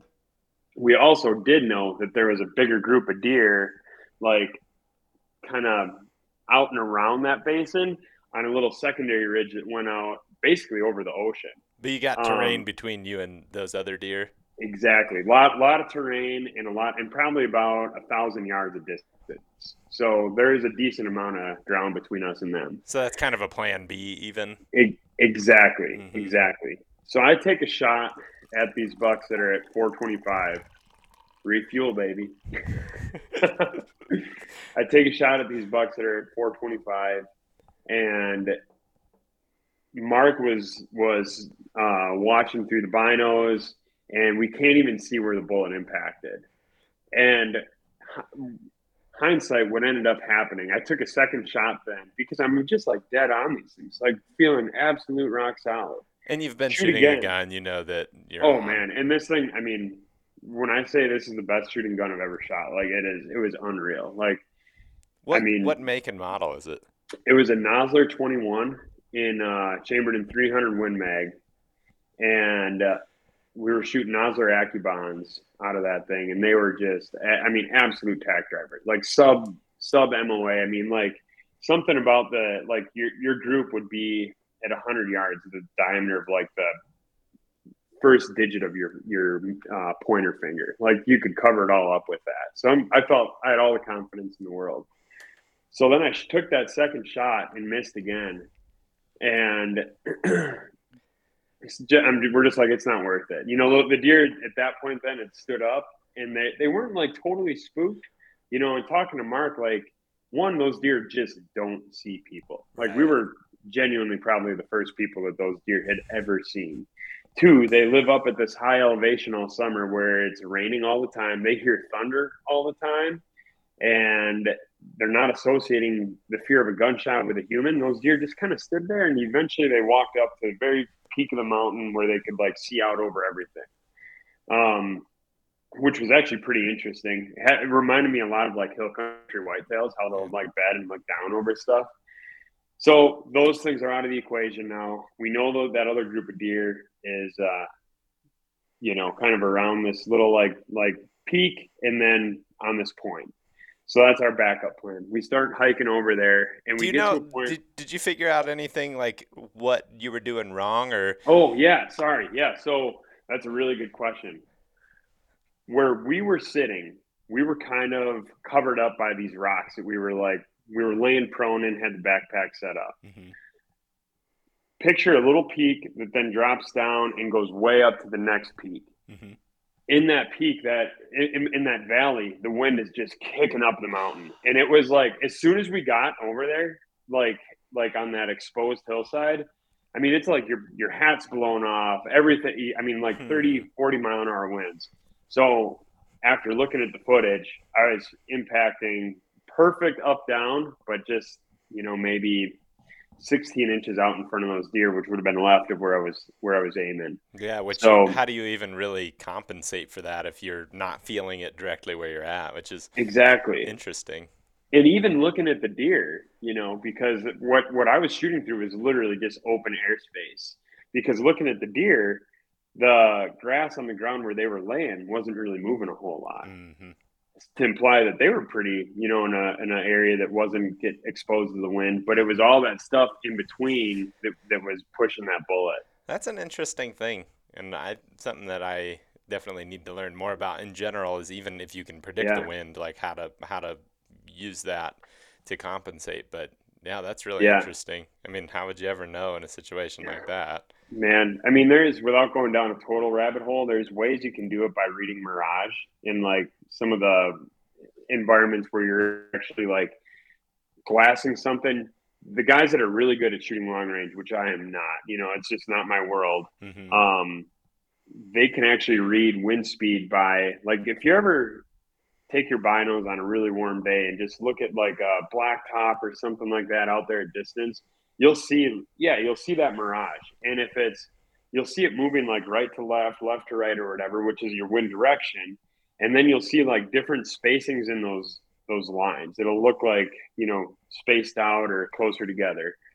There's a way that the guys that are great at long range shooting can actually predict hmm. wind speed based on how close those mirage lines are to one another. That's it's way sweet. over my head, and it's stuff that I really don't know anything about. But I've I'm fortunate to work with a lot of guys that are great at long range shooting, and they've talked about that, and it's just like it's totally different world. I'm sure you, you guys know? have podcasts about stuff like that too, huh? Oh yeah, for sure. We've got a ton of we've got a whole long range series. Uh, I think it's a four episode series of just you know beginner long range shooting out to like the F class guys that are shooting you know out to like extreme long range. And when, when I say e, that's ELR, so that's that's like well past a thousand yards. Some of those guys are pushing, you know, like some guys can shoot a mile, which is just bizarre to me, you know. It's sweet. It's sweet, and I think where it really gets interesting is it's not at that point, like, well, before that point, but definitely at that point, it's not about how steady and how smooth your trigger pull is even anymore. It's about understanding all these different variables that we're talking about. And that's, like you said, where it's totally oh, going over my head, too, because yeah, I don't know anything about any of that stuff, really. Yeah. There's just this environmental aspect to long range shooting that, to your point, it's, it, it becomes less about the gun, the the system that you're controlling. Not to minimize the importance of that, but it becomes even more important on your ability to read environmental indicators. Mm-hmm. And but yeah, man. I mean, so anyways, that's why I missed those two shots. And after kind of like that's the cool thing is having it on film. We could go back and look at it and actually understand what happened there. Um, so we start making a play at the second group of deer, and Mark had got a glimpse at them before. Like I, I, still hadn't really seen like what they were. I, I knew there were bucks in there. I didn't know what the bucks were. And Mark's like, "Oh man, one of those things is an absolute giant, like absolute giant." We're thinking the buck from day one, uh-huh. you know. So the best way to describe this is like it looks fairly flat once you're up on this ridge top, but there's little rocky outcroppings up there that a deer can hide in. Mm-hmm. Very similar to like your North Dakota buck a couple years ago. Like if anyone's hunted like the Badlands areas, um, you'll see those like sheer drop offs. And basically, the way to describe that then is as you're coming over a drop off, you can see the things that are down, but you can't mm-hmm. see what's directly under you, mm-hmm. um, unless you get literally right on the edge and look straight down. So I had seen uh, the back of a deer kind of creep behind this rock, and at that point, I'm like, okay, I know that's where the group of deer are. Took my backpack off, got my ears in, I've got my gun kind of loaded and ready to go. And I'm just like creeping up there with my gun, with my backpack, wanting to shoot off the backpack. And kind of like losing elevation. And with, as I kept decreasing my elevation, I, that would open up more for me to see below me. And I eventually I see a doe, and I've got no cover at this point. Like I'm just in the wide open, but all the deer, I'm up above them, and they're looking below them. They're all bedded. I mean, it's literally the perfect situation.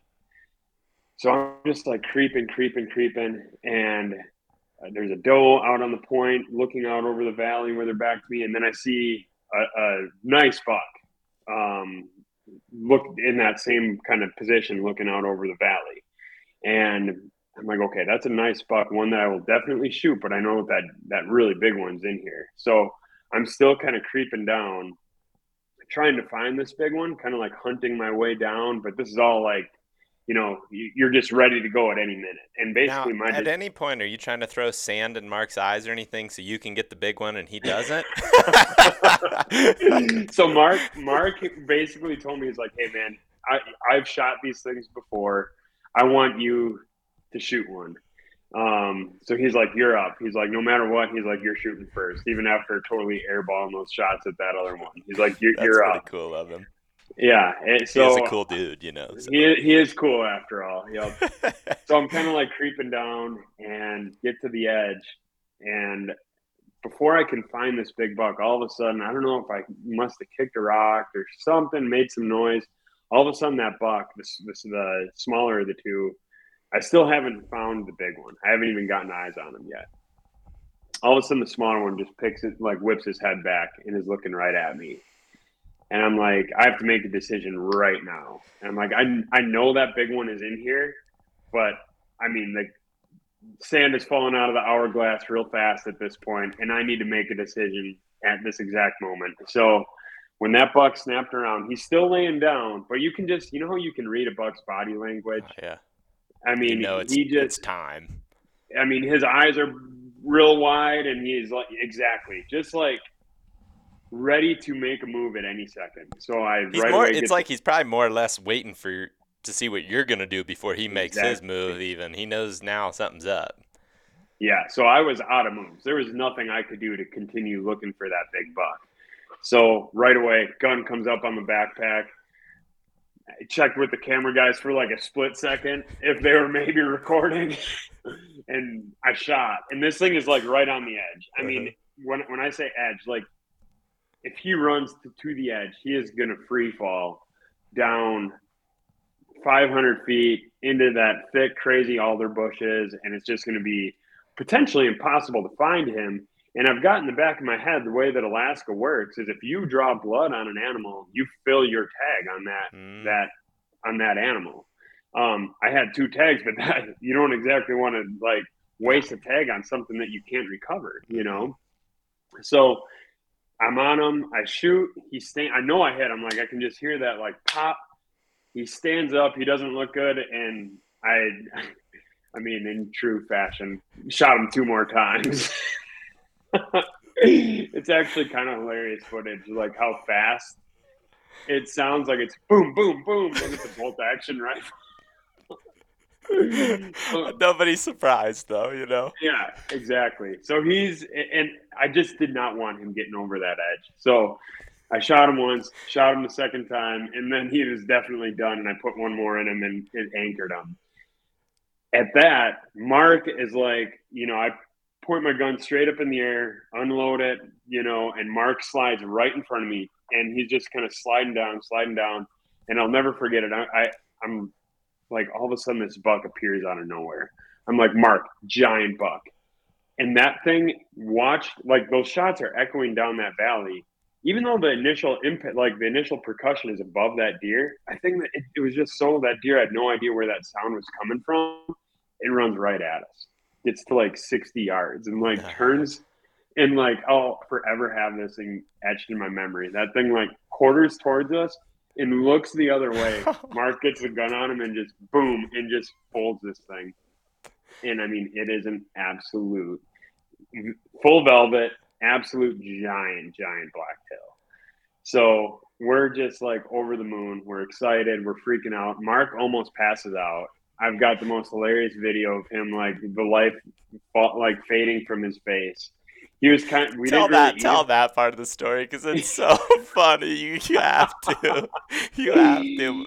Erik's already told me this small snippet of this Yeah. story a couple weeks ago at the NWTF convention, but I feel like you gotta share it. so it's it's it's hilarious. Like we hadn't eaten anything that day, and those last that last like hundred yards was really intense. Like it was no stopping. You're kind of making moves real quick because we knew one of those deer was actually up and moving. We didn't know what the whole group was doing. We didn't want them to get off that point where we could shoot them. So we're like exerting a ton of energy to all lead up to that shot. I don't think Mark breathed from like the moment we saw those deer to the moment he pulled the trigger.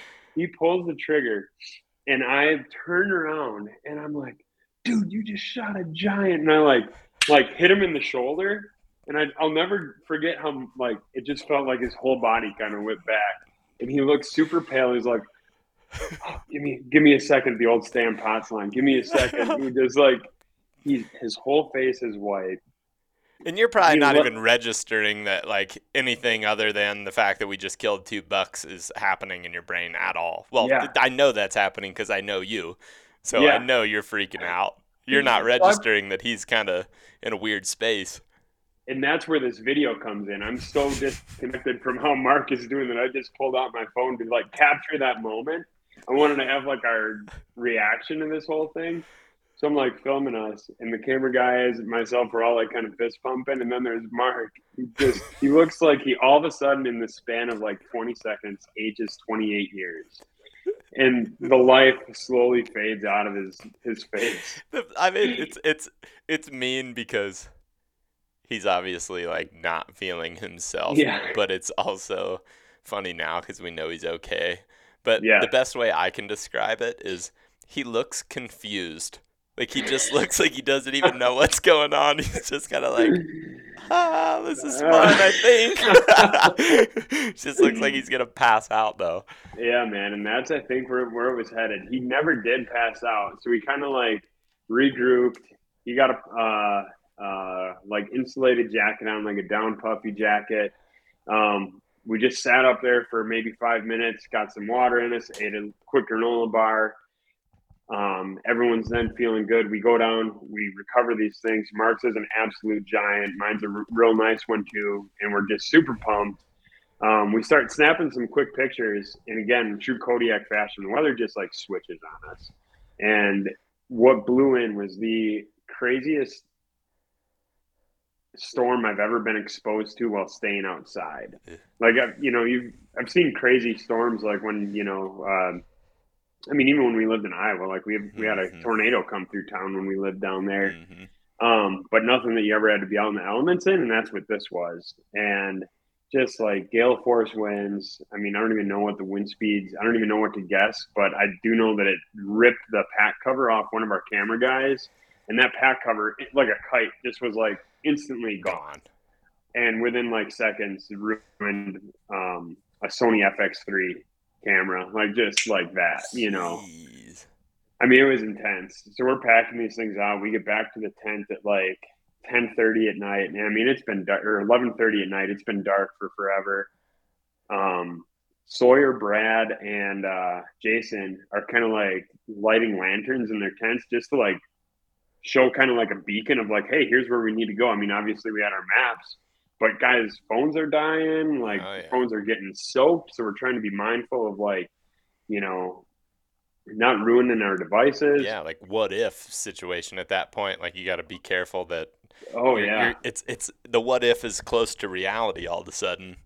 Totally. So we get we finally get back to camp. We see the tents. I mean, it was just reassuring to see that the tents were there. Yeah. You know, and we got back to, to camp. I stripped down to just you know my my base layers um, because every I mean you're literally soaked. You, and I had the best rain gear out there, and it's not that rain gear's fault. It's you know you're packing this thing out, so you're sweating from within.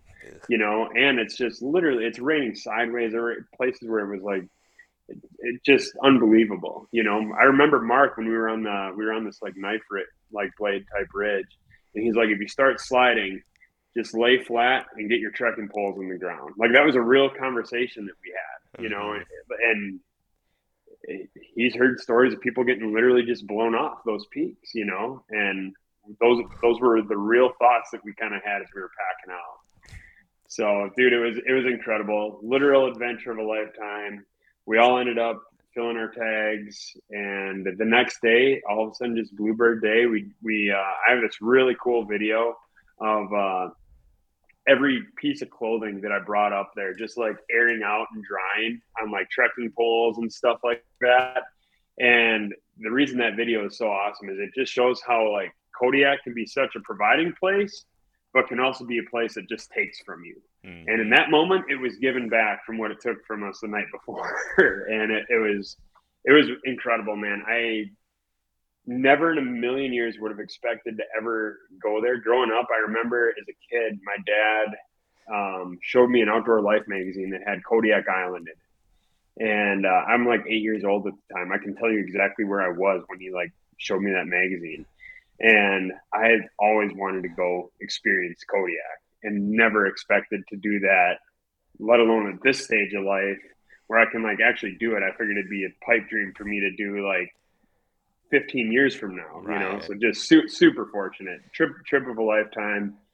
I mean, truly wild, wild place. Yeah, that's awesome. It sounds like true adventure and true risk taking adventure, which Yeah. like we do that when we're elk hunting, but this sounds like you know different even from the standpoint of when we're elk hunting. You know, we can likely hit a trail quickly. Sure. Where, you know, you're not hearing a plane even on Kodiak.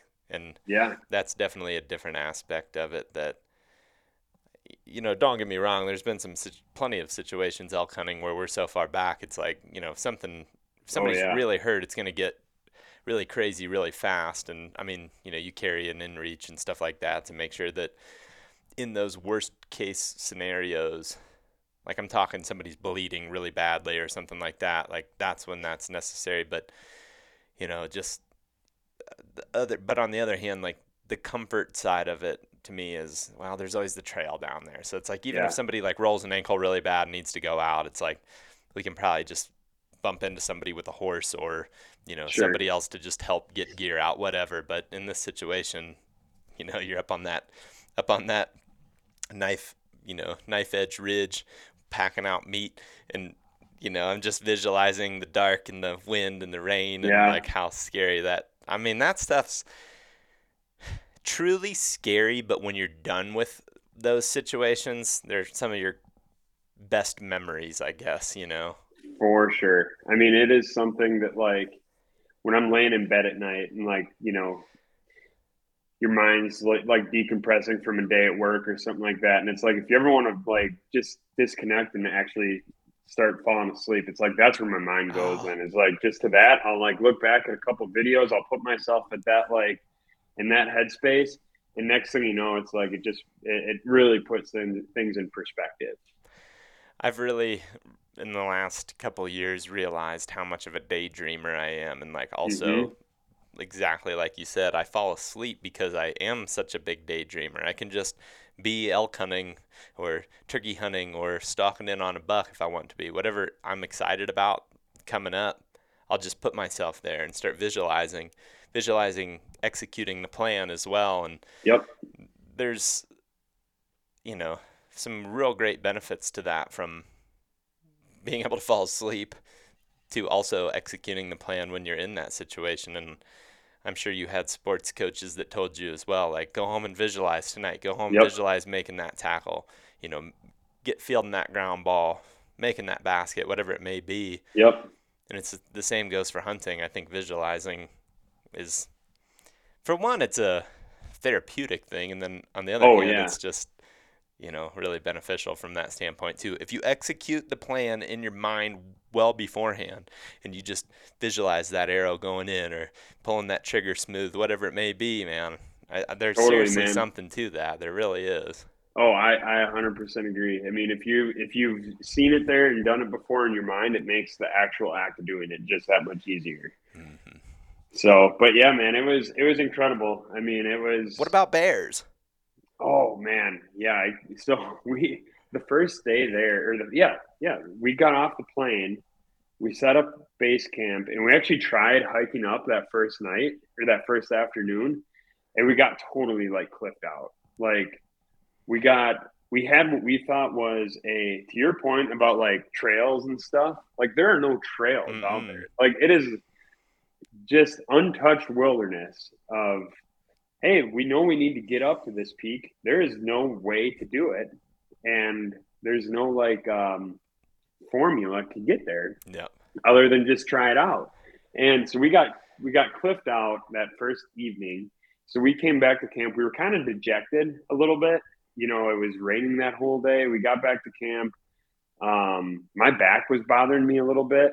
Like I had I did a bunch of like prep on the front end of this thing, and maybe about a month and a half before the hunt, I kind of I don't know what I did. Something I'm sure something like a disc in my back, mm-hmm. and uh, stupid thing. I was literally just adjusting a uh, stake on the tent, and I just like bent down to like adjust it, and I felt my back just kind of like tweak a little bit.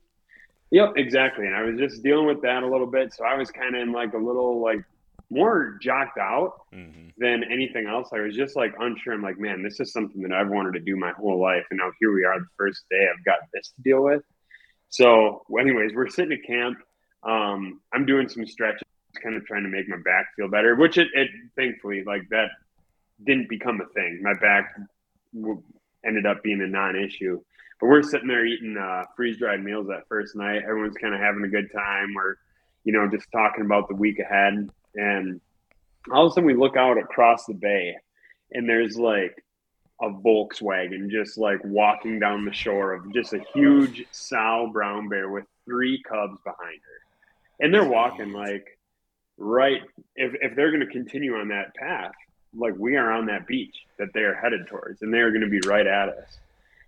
So that night, um, we th- those those bears actually ended up kind of going off and took a little bit of a different direction. The reason that those bears were down in that area is because the salmon were running like crazy, and the bears are on the fish at that time of year. Um, basically, you've got the salmon running out of the big water, trying to go upstream to spawn and and die. You know that's how this is the life cycle of a salmon, and uh, the bears are just taking advantage of that stuff now. You know, so they're they're kind of they're localized down low. Um, we had a bear fence around our um, around our tent, uh, specifically around our gear tent. We didn't have enough fences for like everybody's tent individually. but it's like, man, you look at those fences and like the hot zone fences that we used to put up for for Bill when we were at Midwest Whitetail. Those things are more robust than these bear fences that you've got up there. You know, because you got to be mindful of weight and all that stuff. So I mean, it just was kind of an eerie feeling that first night going to bed. And then on day three, we're sitting up at our spike camp and we can see our base camp, but it's like probably three, four miles away. Mm-hmm. And I mean, it's, we're 2,000 feet above it. There's a ton of open air between us and that. And we see two adult bears and then, was it three adult bears? Maybe, yeah, that's what it was. A, it was a sow with two cubs from last year. So they would have been like year and a half old cubs. And those ones were literally just going straight at our base camp. Jeez. So the whole time when we were, you know, the rest of the week up there, we're like, we don't even know if we have anything to come back to, you know? Yeah.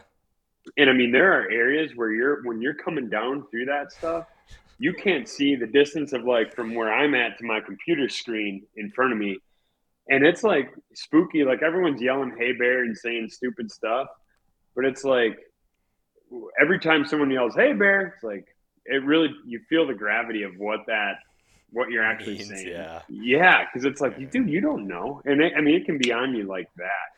It's like it, it, it's like jungle type habitat, and it's just absolutely wild. I've seen some videos of it. It looks, yeah, like a pretty terrifying scene just to be walking through stuff that you just can't see very far. And I mean, nobody. Yeah. Likes, I mean, I shouldn't say nobody likes that, but like, it's not a really fun thing to do, even in just country where there's not even a black bear, let alone when oh, there might sure, be a man. damn brown bear around the brush. I'm gonna try sharing my screen here. I'm gonna airdrop this thing to me because yeah. I got a video of uh, of that first group of bears on the on the beach, kind of coming up. Um, and then I've got some stuff too that I can send you that just kind of shows like what how thick that stuff is because it's just like it doesn't really put it in perspective until you actually like see it in in video. Oh yeah. I mean it, it's it's unreal. Like just you you cannot see hardly ten feet. What was the airdrop this thing? What was the protocol if one busts out the brush at point blank and comes at you? Gun spray. Yeah. What's the move? So What's the plan? Um, my my my plan for myself was going to be spray. I know I'm not great with a pistol. I don't really shoot a pistol. I don't own a pistol. Um, I had every intention of bringing one up there, but I'm like, man, this is just an extra thing that, like, in the heat of the moment, I'm not even going to go for this. I'm going to go for the spray mm-hmm. because I feel like it's a little bit more forgiving. I had it mounted right on my chest. Granted, there's ways that you can mount your your handgun to your chest. Mm-hmm. Um, but so that that was my plan. Mark had a handgun too uh, and spray. So I think between everybody, we had we had a, a, handful of handguns. I think we had like just in the group of of uh, Mark, myself, Coop, and Mike, we had three handguns and four things of bear spray. So we were, you know, we were ready. And um, just if the if the threat did present itself, but man, it wasn't something that we wanted to encounter. That is for dang sure. No, it's like it's probably more fun to say that you hunted in bear country than it is to say you had to fight one off. I mean, it would be a crazy Oh, story. like, exactly, there's man. obviously some super cool, crazy, intense stories that people have, but like, I mean, uh, certainly memorable things like that whole story with uh, Ranella and the, uh, and I think Remy was there, and they like Yep. had the one run right through them as they were eating lunch or something. Like those stories For are sure, man. sweet, but it's also like a moment where you're you got to be certain you're dead. You know. Oh, absolutely. I don't know if this is going to work here. I'm trying to share my screen. Um, let's see here. Share screen. Window. QuickTime Player. Share. All right, can you see this? Uh, I don't see it actually, Hmm. Which is kind of weird because I figured. I figured if it says, you could see mine when I shared mine. Yeah. Here, let's see if this works. That's it. there it Um.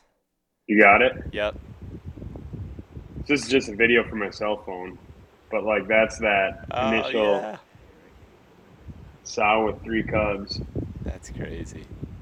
The Cubs I thought were the big ones at first, and then I realized that Mom was up there in front, totally different Yeah. color. Yeah, that's wild, Yeah. dude.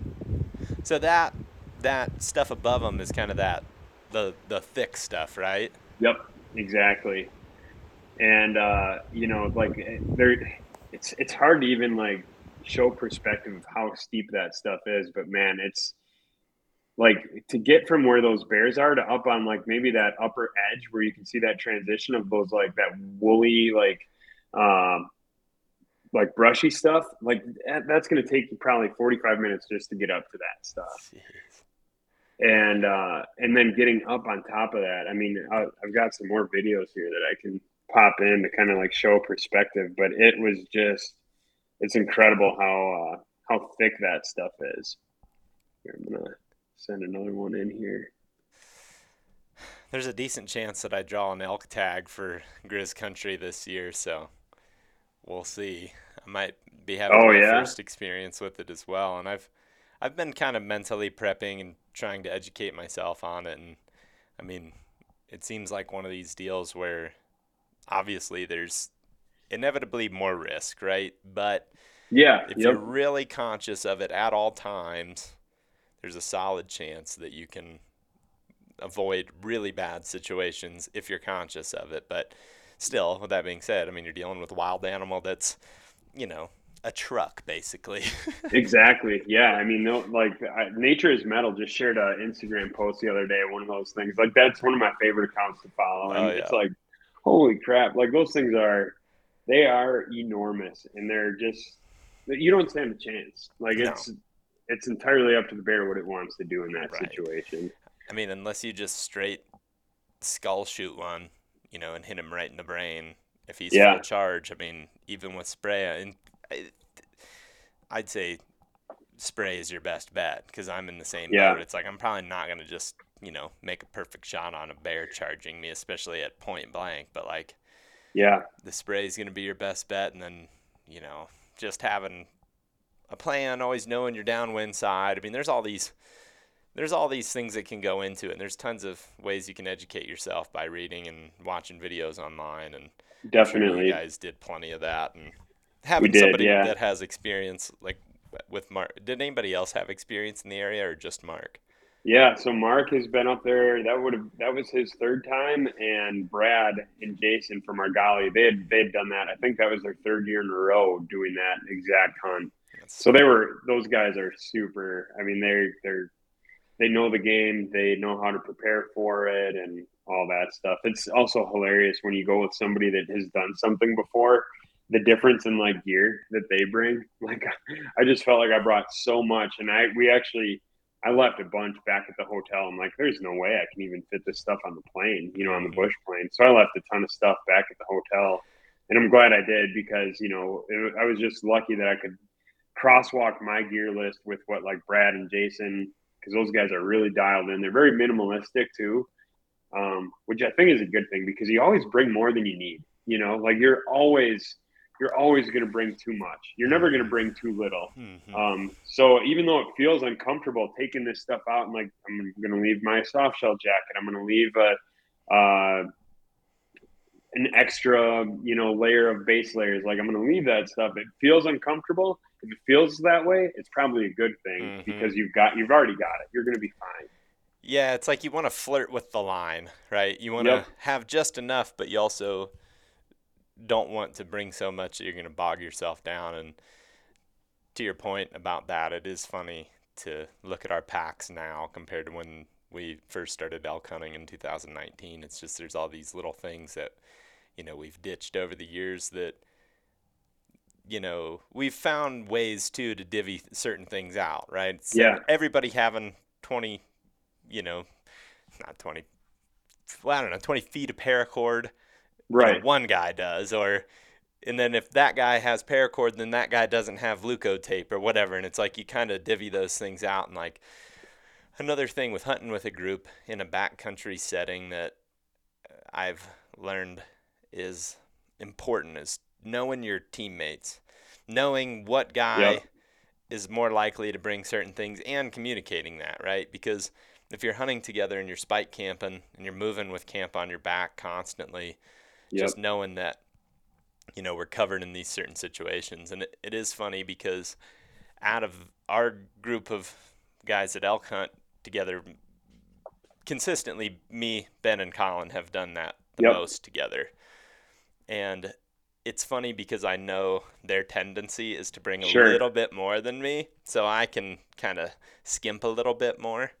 Yep. And I just think that that's, you know, important to know because you don't all want to be carrying too much stuff because at a certain point, if something does happen, somebody like, you know, even if somebody's just hurting a little bit more, like they t- tweak their back up or they twist their Right. ankle enough to where it's like they can still maybe help and pack meat, but like you want to divvy out the pack a little bit. It's like you just don't want too much stuff. And I think that we've just continued to get better and better and probably will continue to get better and better at knowing each other's pack and what we got in there. Definitely. But it does, it Yeah. does it does end up running some risk too this year. The thing that was pretty hilarious is all of a sudden we're like, oh, like, you know, like last year we had too much paracord. Well, all of a sudden this year we're kind of like, like we can barely get this stuff tied up, you know, and it's Yeah. just so stupid. But yeah, I mean, knowing what your buddies have is really important. But Yeah, I mean that's all the stuff that like you don't really like as somebody that did that for the first time this year, you don't really think about how much organizational stuff you got to do on the front end. Like putting together a, Google Doc that you're sharing with your buddies like, "Hey, here's what I'm bringing. This is what you're bringing." I mean, those are things that like you you just don't think about until you're actually doing it. You Mhm. know, like it's easy to sit there and do all this research. Like that's the camp I'd put myself in. Like somebody that always wanted to do more of like the the actual like backpack style hunts. mhm. And I felt like I consumed a ton of content about it. I was like mentally ready for it. But then it's like once you're actually in that planning phase, it's like, okay, not bringing this, not bringing that. You know, and, and hindsight, if I was to do it over, which I 100% want to do that again, um, like I, I would be able to pare down so much. Like I, I brought way too many redundant things that just like either stayed at the hotel or you know, like I never even brought out onto like when, when we went into the field, or things that like I brought with me that I ended up never even touching. Mhm. And it's like, man, you can save so much weight, space, all that stuff just by like being a little bit more minimalistic. Uh-huh. And I think people can get by with a lot more than what they give themselves credit for. Yes. I'd agree with that completely. And then on the flip side of that, though, too, there are little things that one guy may have on the first experience, or, you know, a guy, you just can expect that he's going to have it every time. And Like Colin is kind of that guy where he always pulls something out of the pack where you're like, dude, how did you think of that? And we didn't even really know he had it type of deal. Like he's Yeah. always got that extra little thing, or like Ben this year brought something that was super clutch. When we were cutting up elk, he had these gloves that were knife proof. And Oh, no kidding. I mean, I guarantee that at least prevented some knife nicks. You know, you sit there cutting on an elk for a long time. Having a glove like that's just extra extra insurance that you're not going to hurt yourself. Yeah. And again, if you're close to the truck, it maybe isn't that big of a deal. But in some of these situations where you're not even in, you know, hours of being in contact with another human, you gotta sure, man. definitely take that stuff pretty seriously. And I, I just think that in general, it, it's it, it's just a balance. And the one Yeah. thing that's funny along the lines of like the planning and everything, the thing that always cracks me up is we've done this before. We've been there. We know Yep. what we're expecting. We've got the list. But to actually get out of the truck and take off walking always takes this whole extra set of Totally. you know steps to get actually going and it, we always end up being way later starting than what we think Yeah. last year yeah. when jake shot the bull we woke up at like six in the morning and didn't leave the truck till like 10.30 Sure. and this year we took a day between hunting with grant and going back out with just the three of us me ben and colin and Yep. we took a break and we went to town and we were like oh you know we'll wash our clothes up and we'll take Yep. a shower and kind of reorganize took the entire day oh, absolutely. the entire day to do a reset because like Yeah. I had to shoot my bow, I had to pack up hunting stuff versus filming stuff, and Ben had to you know focus more on being the main camera versus just you know taking pictures and getting a second angle and being a call. Yep. You know all these like little things kind of change about your role, and it ends up just taking forever. And it's I don't know to me, it's fun, but it's also a lot of work and a lot of thought, and it can be kind of stressful, but then Yeah. also once you get going for the most part it's like yeah we're fine we got more Yeah. than enough stuff And I think you can put yourself in that headspace a little bit. Like if someone's listening to this and they're like, okay, well, like I don't have have this hunt planned this year, next year, like, but I do want to do it. People can start putting themselves in that headspace by just the way that they approach their deer and turkey hunts. Mhm. Like, hey, I'm gonna go. I'm I'm gonna leave the truck at 6 a.m. and I'm not gonna come back until it's half hour after whatever dark or whatever that timeline is and you're going to get that much better at, at operating in the moment saying what you need what you don't need. And then when you do get to that point however long from now it is you're going to feel like you've kind of been there before. Yeah. Dude it's my favorite thing to do though is just be out there and not worry about coming back. Like oh man. absolutely. there really is just something that's extra special about that to me. And i really want to start incorporating that into whitetail hunting. Dude i was just going to say that. I mean that's that's how i actually approached when I, I i went to illinois i killed a buck early in, in wisconsin this year and um didn't have you know a buck tag for november uh, back home. So i'm like well i'm going to go to illinois. I live in an area of wisconsin where i can jump over to the illinois border. It take it's a, it's a investment it's an hour and 45 minutes for me to get down there hmm so I can get there, but it's not something that like you're not go you're not going there for the morning hunt, coming home for the afternoon and then going back. Like you're down there for the day. And the way that I looked at it was I'm not going to necessarily like sit all day, but I'm going to be in the woods from, you know, an hour before sunrise to an hour after sunrise every single day.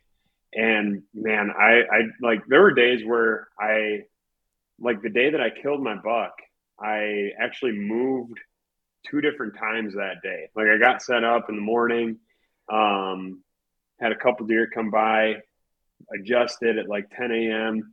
Had another buck come by, got down, adjusted again. When I'm saying like adjusting, I mean I'm talking like 15 yards. Mhm. Like eight. That last adjustment was literally like a tree that I could have like thrown something at and hit. And I, but I knew that was where I needed to be. And sure enough, an hour and a half after I made that second adjustment, the buck that I ended up killing came right at that tree. I shot him at like six yards. Perfect. And if I wouldn't have been there all day, kind of like making those micro moves, that's the difference of that thing skirting you at 43 yards and trying to, you know, squeeze one through at a shot you probably shouldn't be taking, or him coming right up the gut and just like the deer is dead. Mm-hmm. I like it. I like I like planning for all day too, just because it allows you to have flexibility no matter what the situation calls for. Because there's been plenty of times. I, I use this that Ohio buck with Ben Yeah. as reference all the time for so many things. It's it's one of my favorite hunts ever because of all the little details Yep. that are into it. But that was a day where we really didn't have an exact plan, but then we bumped this buck, and all of a sudden it's like, okay, this is where the whole focus is, and we had enough to stay out there all day. And I don't necessarily know that that was the plan.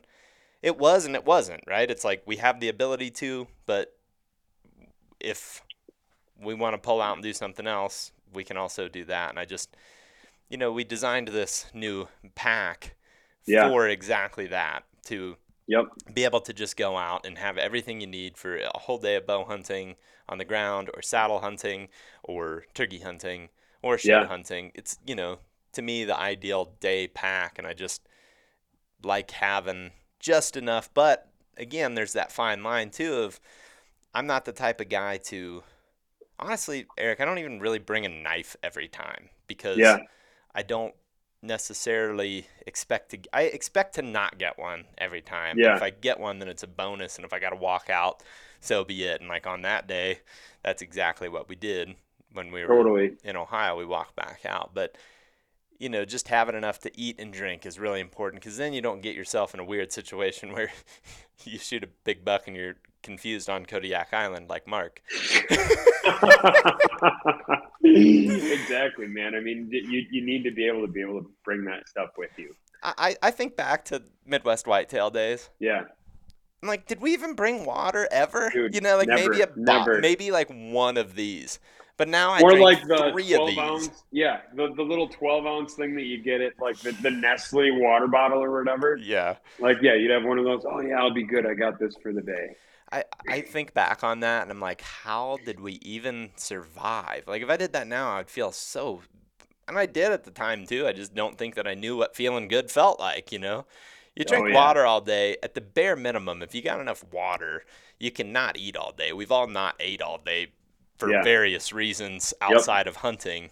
But Yeah. then, yeah, I don't know. That that stuff's wild. I mean, even in 2018, uh, when Logan Wright and I shot that buck, Yeah. we were canoed in and it was Oh, yeah. 10 11 o'clock and in the video i say well we got to go get some food and water because we don't want to be in the same situation we were situation we were in yesterday because Yep. the day before we did the same thing why did we not learn from that Right. you know it's like it took like 10 of those times to like suffer through a day before we really learned that okay if we just bring this stuff we're going to be better and it, it sounds man it sounds silly i'm sure there's people listening that are wow i don't need that and it's like hey i used to be that way too but at Yeah. the bare minimum bring yourself some water Yeah. Weapon know. I, and water yeah. I, I, and even the stuff that you bring with, like, like you eat uh, ahead of time. Um, yeah you know, like I remember, you know, to go back to Midwest whitetail, like how we were eating. I mean, dude, just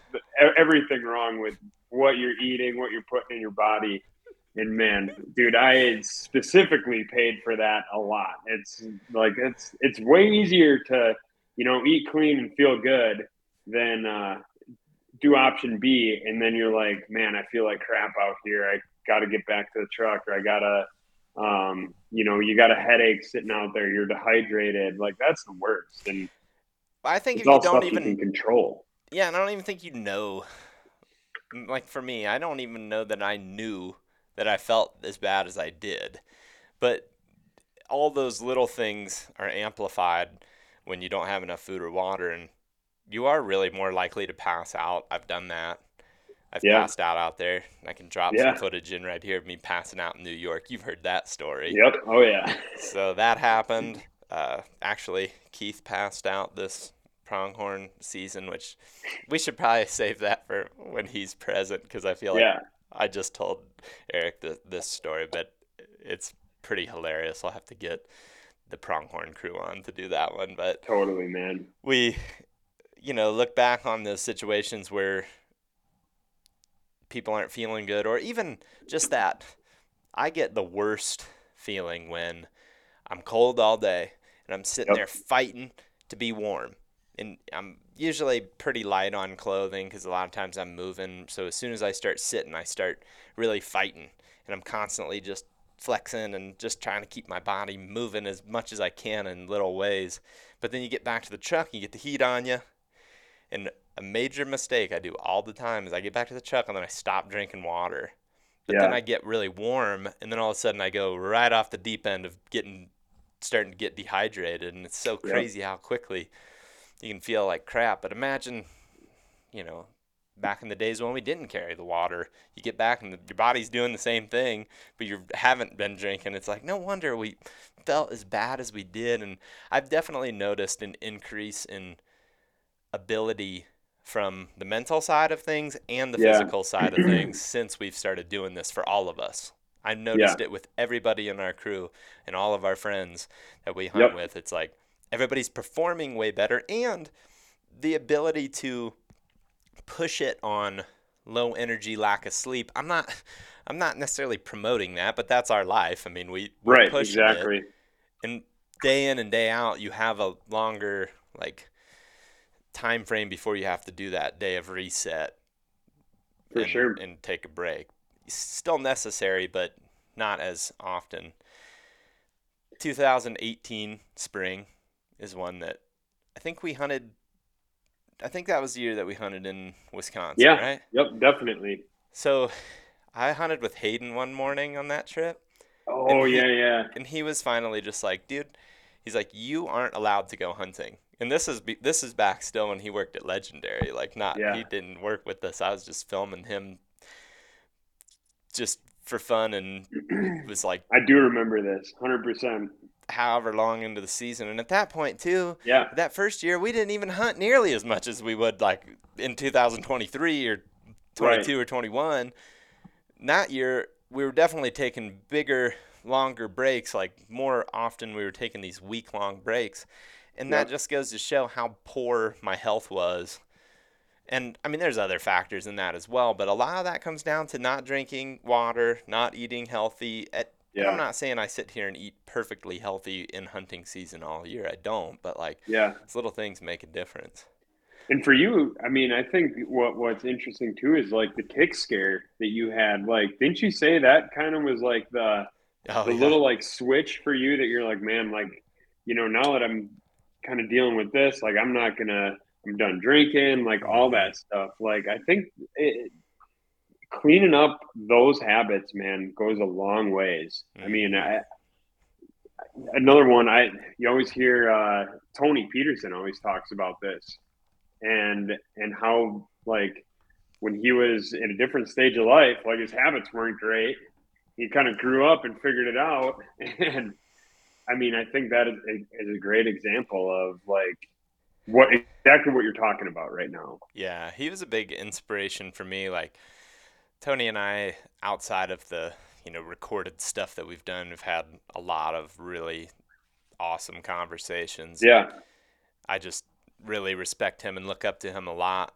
And um, we were talking one day. I was driving back east from Colorado, and this has been before the whole tick thing and and everything. And it might have been right before it. Like I might have been on my way to turkey hunt, and he brought up the fact that he hadn't drank anymore, or like he had quit drinking however many years previously, and I was like, man, I'm kind of thinking about doing that. And I, a lot of times during hunting season, I don't, especially turkey, because they're super short days, you know. Yeah, oh yeah. So that wasn't terribly abnormal, but I didn't drink that whole season. Then I got Lyme disease with the tick, and I mean, for those that know what I'm talking about, it's like a Yeah.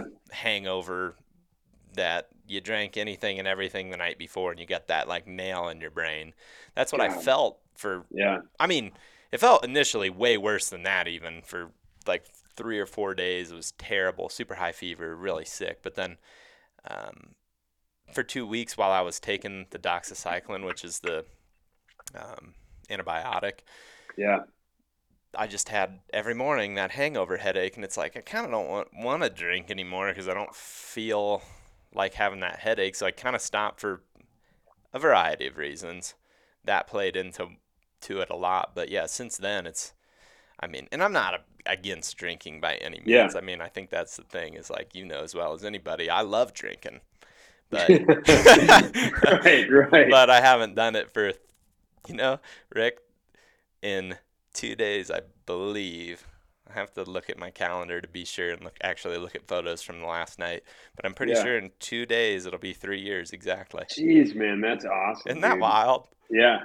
It's just crazy. thinking of all those days sitting at your house, just like hammering whatever Miller I was.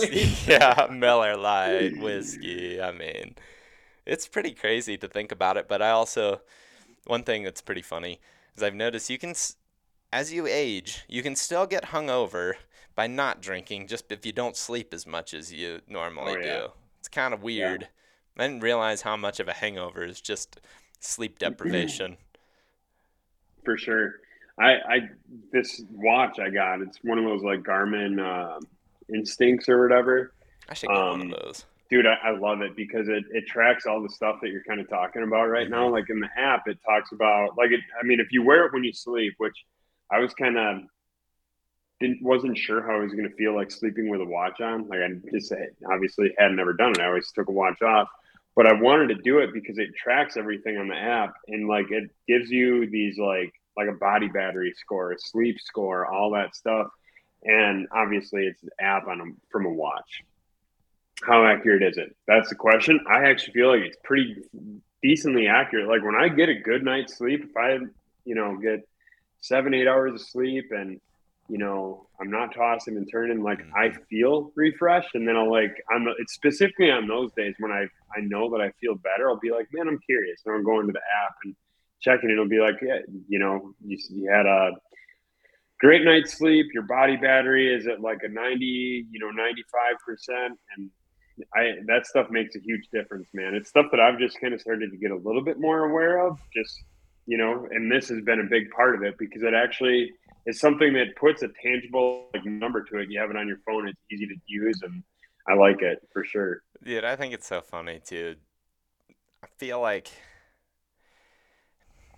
not to say these things that make anybody feel bad, you know, not to make you be like, "Hey man, you're doing things wrong." Like, Right. um, I guess I just think that it's more about.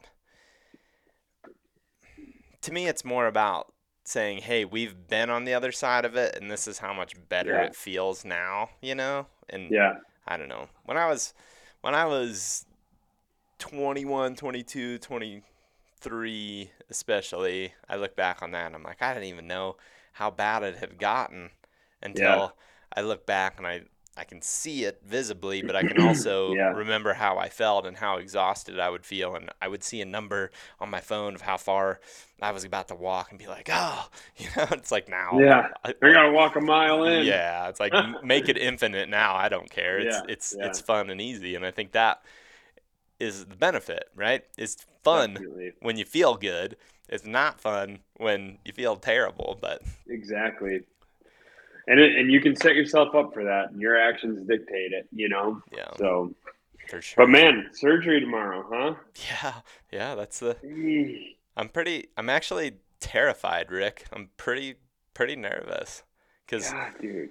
I've never had a major surgery like this. I've never really had a major injury. I, when I was playing football, I separated my shoulder, which is different Yeah. than uh, different than what's the other like popping your shoulder out.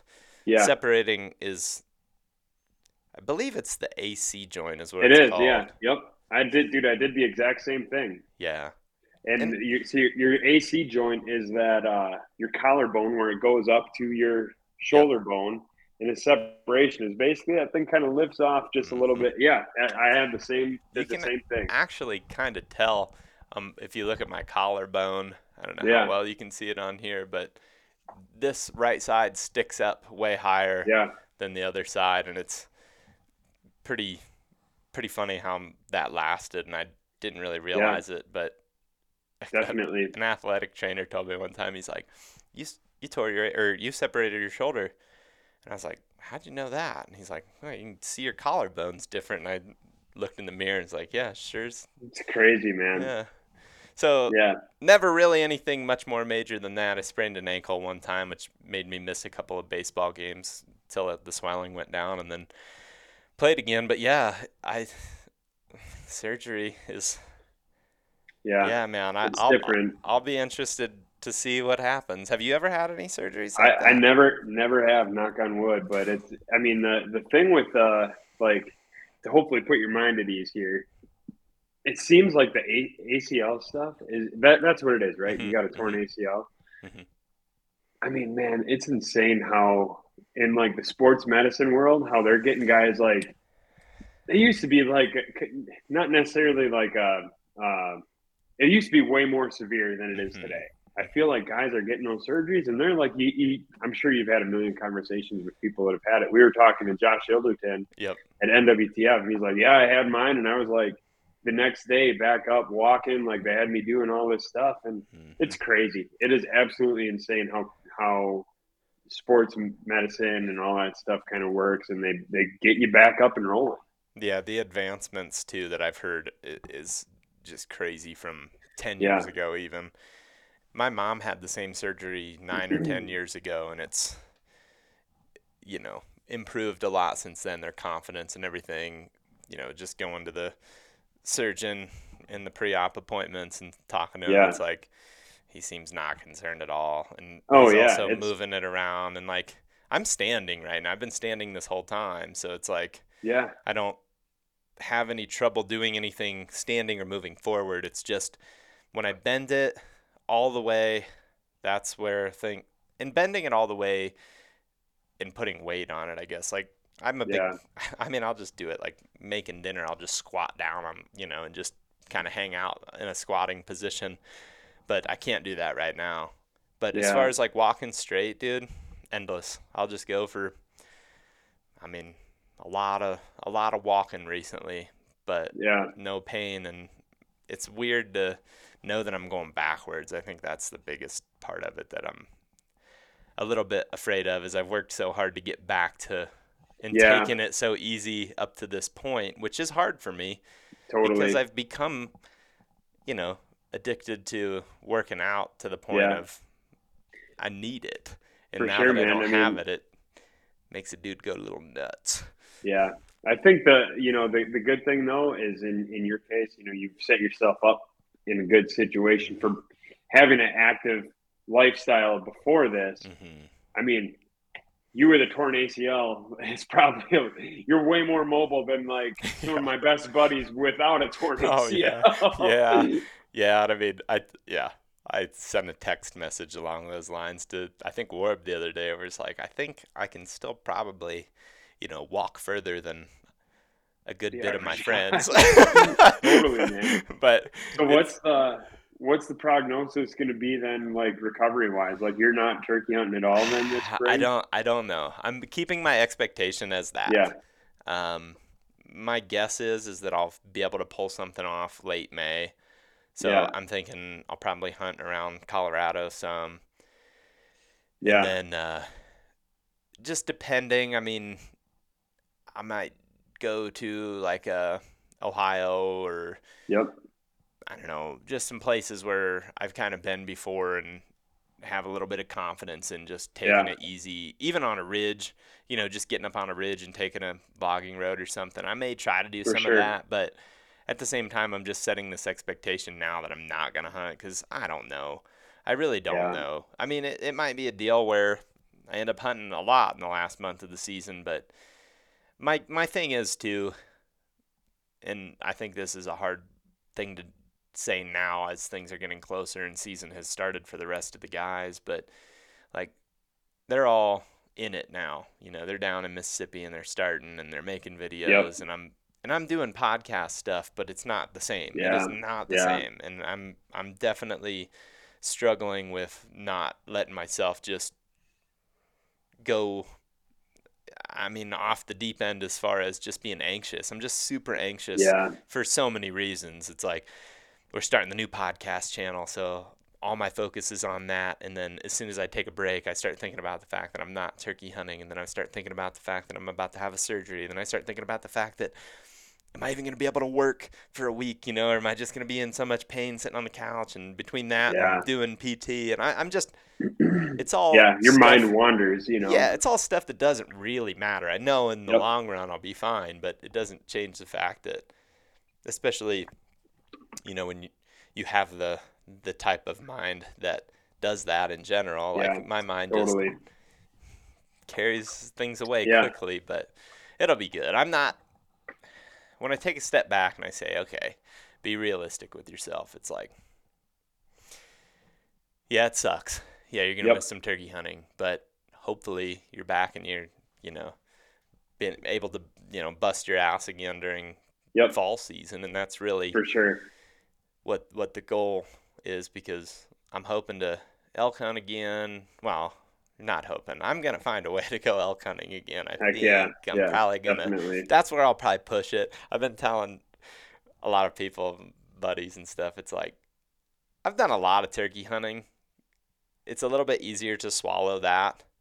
Yeah. If I missed elk hunting, on the other hand, like let's say It'd this injury would have happened, you know, on a Yeah. on a trail Middle run in August or something, Yeah. it's like that'd have been a way bigger deal to me just because I don't have that experience and there's a little bit of um, not a little bit there's a lot of team dependency on that hunt those hunts Definitely. too where like Ben and Colin absolutely expect me to go not to say they would really care they'd obviously if I couldn't it is what it is but right. that's a big part of it. Like they're expecting that to be a big part of the, the season. And and I also just am excited about deer hunting and you know that's just a never ending process. So I can just I don't know cut the losses for now and get back to it. And now on the other hand boy 2024 I'm gonna go nuts. I'm gonna have a, a really hilarious time next year. I'm gonna probably way overdo it oh man, there's no such thing. You can't overdo it. Dude, Rick, you have to send me you have to send me that video of you twisting the egg. it's coming in. Here it comes. we were we were uh we were at eight or the NWTF thing for those listening. I don't even know at this point how much of all of our BS session I'll keep or not, but either way it's hilarious. But Rick Oh, dude. showing me this video and you know how it is when your buddy just gives you that face and he's like you're gonna laugh at this a lot. He just is giving me that face. I know this is gonna be funny. He shows me this video and i mean it's the hardest i've laughed in a while. Is rick chasing after this turkey? It was try to drop that in here yeah. somewhere Yeah, here we go. I just texted it to you. I'm going to airdrop it in here. and I'm going to set the stage here while this thing is transferring to my computer. So I was hunting with, uh, I think you, you know the identical Yeah. guys. yeah And uh, so I was hunting with those guys last April in Nebraska. And we we had killed a bird the night before. I shot one, and then the next morning we had like, I mean, we had these birds like totally put to bed. Like we knew right where they were. We were going to set ourselves up for what we thought was going to be a slam dunk off the roost. We got real tight to these things, and picture very open hardwoods. I mean, it's still like fairly mid mid mid to late April, but definite like still open hardwoods. I mean, you can't get too close to these things before you're just like going to be blowing them off the roost. So we got as close as we could get, which was very close, and we're underneath the cedar tree, and it is the world's most uncomfortable cedar. And everyone's probably done this where they sleep on their arm or something, and like when they wake up, their arm is asleep to the point where like you literally have no feeling. Like you can pick it up and like drop it, just dead weight on you. You can't feel anything. So as I'm sitting on this tree waiting for these birds to, you know, show up, I mean they're gobbling like crazy on the limb, and uh, I am here. I'm just gonna pull. I'm just gonna pull this in. As we are, okay. So I'm gonna pause it here. You're seeing a bird in in uh, right in the frame. There's another one in front of it. This is after sitting in this position for probably about an hour. My left leg is entirely asleep. These birds come in. The one that uh, you're about to see the shot here.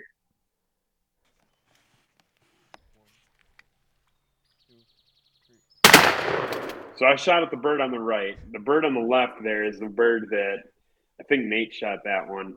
Just anchored it. I hit that bird on the right on that shot, and and decently like obviously flies off there at the shot, but uh, he just kind of like fluttered and then like hung up. Was still very much alive, and I wanted to get on him right away. My leg is totally asleep, so I go to like I plant my right foot, and the left foot has nothing, and I could not feel the leg. And there it just.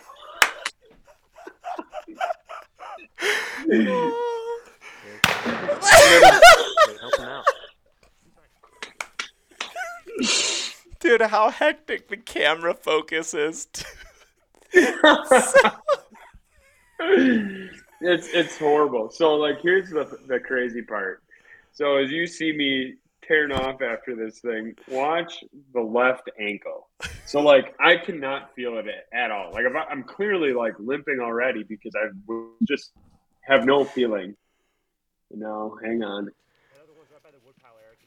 Oh. Like look at the look at the twist on that the left ankle just totally gets twisted there. But not to be distracted, here comes the follow up. Okay, help him out. Dude, there's so many parts about that that are so funny. But the the very best part to me is the roll, the like jumping flop to immediately getting the gun off. Let's Oh, watch man. that one more time, folks. One more time. Rolling, gun, gun, just rolling with you. yeah. Get on him, Rick. Yep. Help him out. Does he say, "Should I help him out?" In the background? He says, "Nate, Nate, help him out." Thomas said that to Nate, and here comes here comes Nate, "Oh, dude." very that's so excited. High five. He's probably like, "What the heck did you just do?"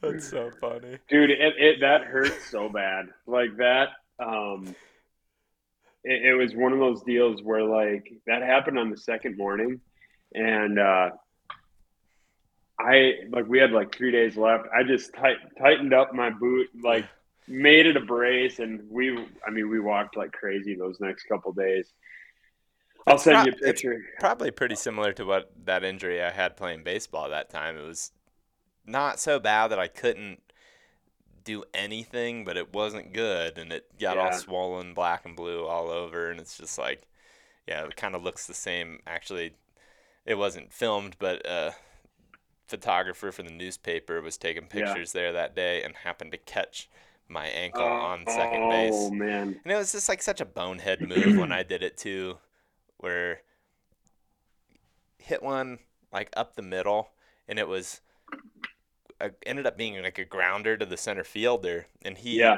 fumbled it, and I saw an opportunity to get second quick, so I got second, and I got hung up in that. Should I slide? Should I not? And I kind of Yep. half-ass slid and just, ugh yeah not good. Like Yep. that was that was probably more painful or as painful as the knee was, really, which is another interesting thing about the ACL is is actually you know, the ACL doesn't actually hurt. It's everything else that hurts. That's why you're able Crazy, to like keep moving on it. So, yeah but yeah, that dude that story of you you falling with the turkey is just like it's just so classic. I did the same thing in that uh, Minnesota hunt that one time. Yeah I jump up and my legs are asleep. Do you remember seeing that ever? I'm like Yeah. hopping up and I'm like, oh, and I had just been in the same position. Luckily, the the turkey didn't need a follow up, or I'd have been in a similar situation. You know, falling all over the place. Yeah, that, that one still had some life to him. He needed some assistance, and But uh, I mean, great job on the effort getting on him. I mean, really, oh yeah, it's it's that's one of those deals. That's where, I mean, unless I just abs, I, and I mean, even then, it's better safe than sorry. But like, even if you just absolutely hammer him, just go get on him. It's a it's a there's no harm in doing that, right? It's Yeah. like no harm in in being sure. Man, but I super quick story on that. Like when I was first getting into fit, like this is even before I worked at Midwest Whitetail. Like I just had a little Sony Handycam, filmed these two birds come down this logging road, and it was the first first bird I ever shot on film. I shot this thing, and uh, like I thought I totally whacked this. Like just thought I'd absolutely nailed him. Like he did he did a, a flip Mhm. and uh, he was flopping like crazy. And it was like kind of a, up on a logging road on top of a ridge, and he immediately like fell off the ridge. I could hear him like flapping around. Then it went quiet. Well, I turned the camera around on me, and I like filmed like a reaction. And I went up there. I couldn't find the stupid bird, and I finally found him like two and a half hours later under a deadfall, like. 40 yards away. It turns out like I must have just I didn't hit him great. And uh that that bird had some you know had some life to him and got under tucked himself in in deadfall the only way that i found him was the leaves that looked like they were kind of like ruffled up mm-hmm. and this thing was like tucked under their dead but man just could have been much much worse like i very easily could have lost that bird and if i just would have jumped up and got on him i mean that's you don't want to lose those things like No. they're Well, it's it's one of those deals too. Like, unlike a deer, you can shoot a deer and they recover. I don't think many turkeys recover post shot. No, I mean, they're no. just so much more delicate. And not to say that it doesn't happen. I mean, obviously, people shoot turkeys all the time with a BB through the leg or, uh, Yeah. you know, a little bit of scarring on the breast or something. But I've seen way too many, you know, examples of uh, guys hitting turkeys and being like, "Oh, I missed him," and it's like, eh, I don't like that. Yeah, that, that video that you guys just showed, I think it was uh, Aaron Zimmerman's bird. Mhm. You know, like that's it, it goes to show. I think a lot of guys think like, oh, I missed them. Like you said, I think I missed them. But if they don't have the luxury of watching the footage back, you probably didn't miss them. Like if a bird's out there at distance, think about how open your choke, your pattern is at that. Like Mhm. something's touching that thing. You know, so. Well, what do you think, Bud? I mean, I feel like this is one of these deals where we could probably just keep talking for like another six, seven hours if we wanted to. Could very easily happen, man. Maybe but we yeah, should I'm, Maybe we should do a, a post operation podcast here in like yeah, a couple weeks. And, you know, actually, here's another thing that we're hoping to do, and maybe we could. Maybe we could make this work because I feel like you're a perfect candidate for it.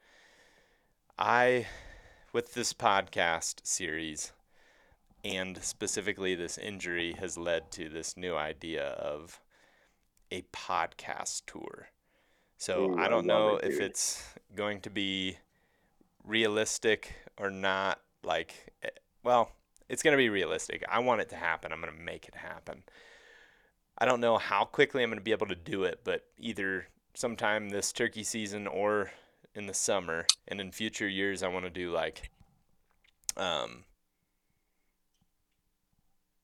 winter and fall, or I'm Yeah. sorry, winter and summer, and then during spring and fall, hit, meet up with people along the way. But like Yeah. have you know basically four different seasons to do a podcast tour and just try to bust out a bunch eh, regionally I love it. and like to actually sit down with people and I mean let them rip let us see if we can get a six hour podcast you know Yeah.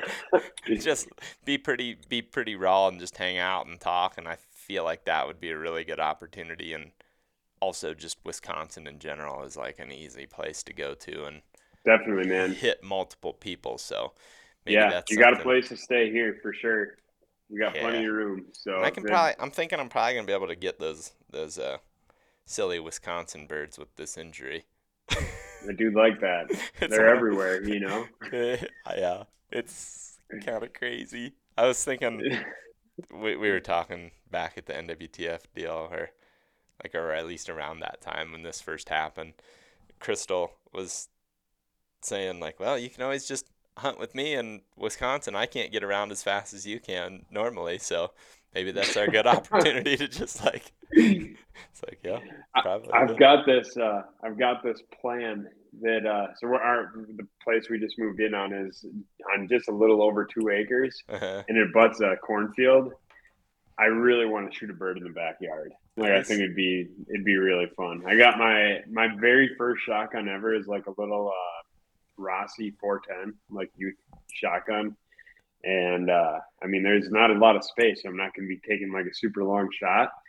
Um, it's got like a fixed modified choke. I can't even like put a turkey choke in this thing. Oh, yeah. So I mean, I'm gonna if I shoot one, it's gonna have to be like 15 yards it in. I'm sure with with those TSS loads, even if, with it being a modified uh, choke, I'm sure it would knock one down at like 15 yards like that. Oh yeah, dude. The So- TSS stuff's just on the verge of being just absurd. Really, it's like, I mean, I've seen even that 20 gauge of mine.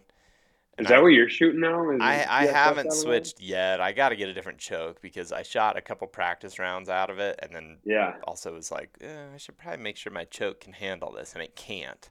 yeah, And I didn't chew it up really, but there is one tiny little like scar in it from doing it, and I was like, I shouldn't shoot this stuff anymore. So I have not, but I guess I shouldn't say that. I have like one or two times at a target, and at like 50 yards, it's just like no brainer dead turkey. Like God, that's it's just so stupid with that dumb little 20 gauge. I mean, Yeah, I don't know. It, the gun's sweet and has always shot really well. Has always done better than you know. I guess what I even thought when I first started shooting it, but yeah, I think with TSS and I was also talking to you about potentially getting a red dot or at least testing that out a little bit. yeah, Mostly just because I know, like, for example, when I pull up my muzzleloader or my 450, it's just like I'm on. I pull up and I'm on it. It's just the way Yep. that it anchors on my face, and it feels just supernatural to be pulling that gun up and looking through the scope. And I want that with my turkey gun because right now, how short that stock is, I line when I line the beads up naturally. When I put my face down on it, my face goes too far forward, and then the Mhm. beads end up kind of doing this type of deal where it's like the far one is higher than the close one, yeah, and then I have to kind of like, I kind of have to do this, like pop my yeah, and That which is okay sitting down and obviously I've done it for years I've never had an issue. I just think in a situation where like you wound one or something and you need to make a running shot not even saying in a realistic hunting situation very often but but I mean then again I shot one in West Virginia one time that his head like you know if the bottom of my screen is the the ridge he's doing this. And he Yeah. was already peeking us and I was like I'm gonna shoot because I got an open shot. And I just about missed behind him because I wasn't you know I was keeping up with yeah and I think it would just be easier to do that with a red dot It, it, it definitely would. I mean, I'm not just saying this because I obviously work at Vortex, but I mean, I like the first year I worked here, actually, I was like, yeah, I'm not putting a red dot on my gun. Like, I just, I didn't, I was so much like, I know myself, I'm going to leave something on and I don't want to have like a dead battery, you Yep. know? Yep. Um, with this, some of the solar stuff, like that really takes that out of the equation, you know? So that's, that's one thing. Um, and two, like I just always have a ba- extra battery in That's my what I was uh, in my vest or whatever. Um, but then the other thing that I really like about it is two things. Like at distance, it actually gives you a finite aiming point that you can put on the, the bird. Like you got a bird at forty, even forty yards. hmm The bead on your gun is like taken up from the the wattles like up and over the head, and you Yep. can't really like position where the bulk of that pattern is going to be. And like we talked about with TSS and some of these, you know, better choke tubes, better shots, like your patterns are that much more precise. So that Mhm. requires a more precise point of aim Yep. to actually like put that thing where you want it to be. So like the best example there is I shot a bird um, a couple years ago that he was at like 53 and I was able to put that my dot exactly where I wanted the bulk of that pattern going. And I mean that I absolutely stone dead that turkey. hmm And then the other thing on the very flip side of that is when they're super close, now your pattern is really, really tiny. hmm Now you know exactly like it, it eliminates any torque. Like if you think about shooting a bow, I actually think there's a lot of similarities in shooting a bow to shooting a shotgun with an with without a red dot hmm like you can torque your bow and your fiber optic on the sight is still going to be in the center of the center. But what you're not going to see is that left to right torque. Same exact thing with the vent rib on a shotgun bead is like you could be torqued a little bit left, a little bit right, which happens all the time when you're turkey hunting. You're, all, you're I feel like they never come right down the gun barrel, Mhm. you know. So you're always at a little bit of a weird angle. That's the difference of pushing that pattern left or right. The dot, there's just there's no question of what is uh, downrange of that thing, and it just it, it makes shooting at those awkward angles so much easier. Yeah, and I like how light my shotgun is. Like, there's a lot of ang- uh, GoPro angles on my shoulder where Yep. you can tell I'm just holding the gun with one hand, and you know that's Yep. why I've never switched. And I really don't want to switch to a heavier gun. Let's say Yeah. worst case scenario, somehow my gun breaks, like I drive over it or something, just totally bonehead. If I get another gun, my goal is going to be get the absolute lightest shotgun possible. Yep, That's my preference. So I agree. that's what I would want. And I think as far as having as light as possible of a shotgun, right now I'm accomplishing that. The thing's Yep. stupid light. I can literally pick it up with one finger unloaded is super light. yeah, But then just being able to quickly shoot and just make those follow up shots if need be, just a little bit easier in, theory. And I, for sure. I also, I don't know, man. I, I don't know how exactly I'm gonna pull this off yet, but I told you I have this new idea of gun application. You know, Yep. like different one for different hunt, and I've been thinking more and more. What about getting a red dot on a deer driving rifle or a tracking rifle? Yep, just it, it's tough because like for example where i've hunted in new york a lot of that's been really open timber and i've yeah, and i've always thought well if i get an opportunity here there's actually a dang good chance i'm going to want this scope but Yep. on the other hand if you're doing deer drives in northern wisconsin or you're doing a deer drive in a clear cut in missouri you know and you Yep. have a rifle i'm almost thinking red dot so i'm going to end up I'm gonna end up over the next couple of years probably buying a variety of guns that I can have like a red dot setup, a setup with the scope that I have on my 450 sure. and muzzleloader, and then have something that I, you know, probably a 300 Win Mag or something that I can really extend out there because it's just when you start looking at every application, there's all kinds of opportunities and definitely. I don't know. It's just a it's it's it's something that I previously used to just think, oh, just give me the scope, or in a shotgun, just give me the bead, and I'm starting to see the benefits of all of the options, and I kind of just want to toy around with them. To be honest, I, it's just For been so sure. long since I've had a red dot on anything that I want to see what it looks like, and I think that it'll help in the long run. I think it will. I mean, I think even, um, gosh, was that Shane that shot that buck with the muzzleloader? He had a dot on that thing. That's like the Mhm. perfect use case for that. Yeah. Is high stem count stuff. You need something that has just like unlimited field of view Yep.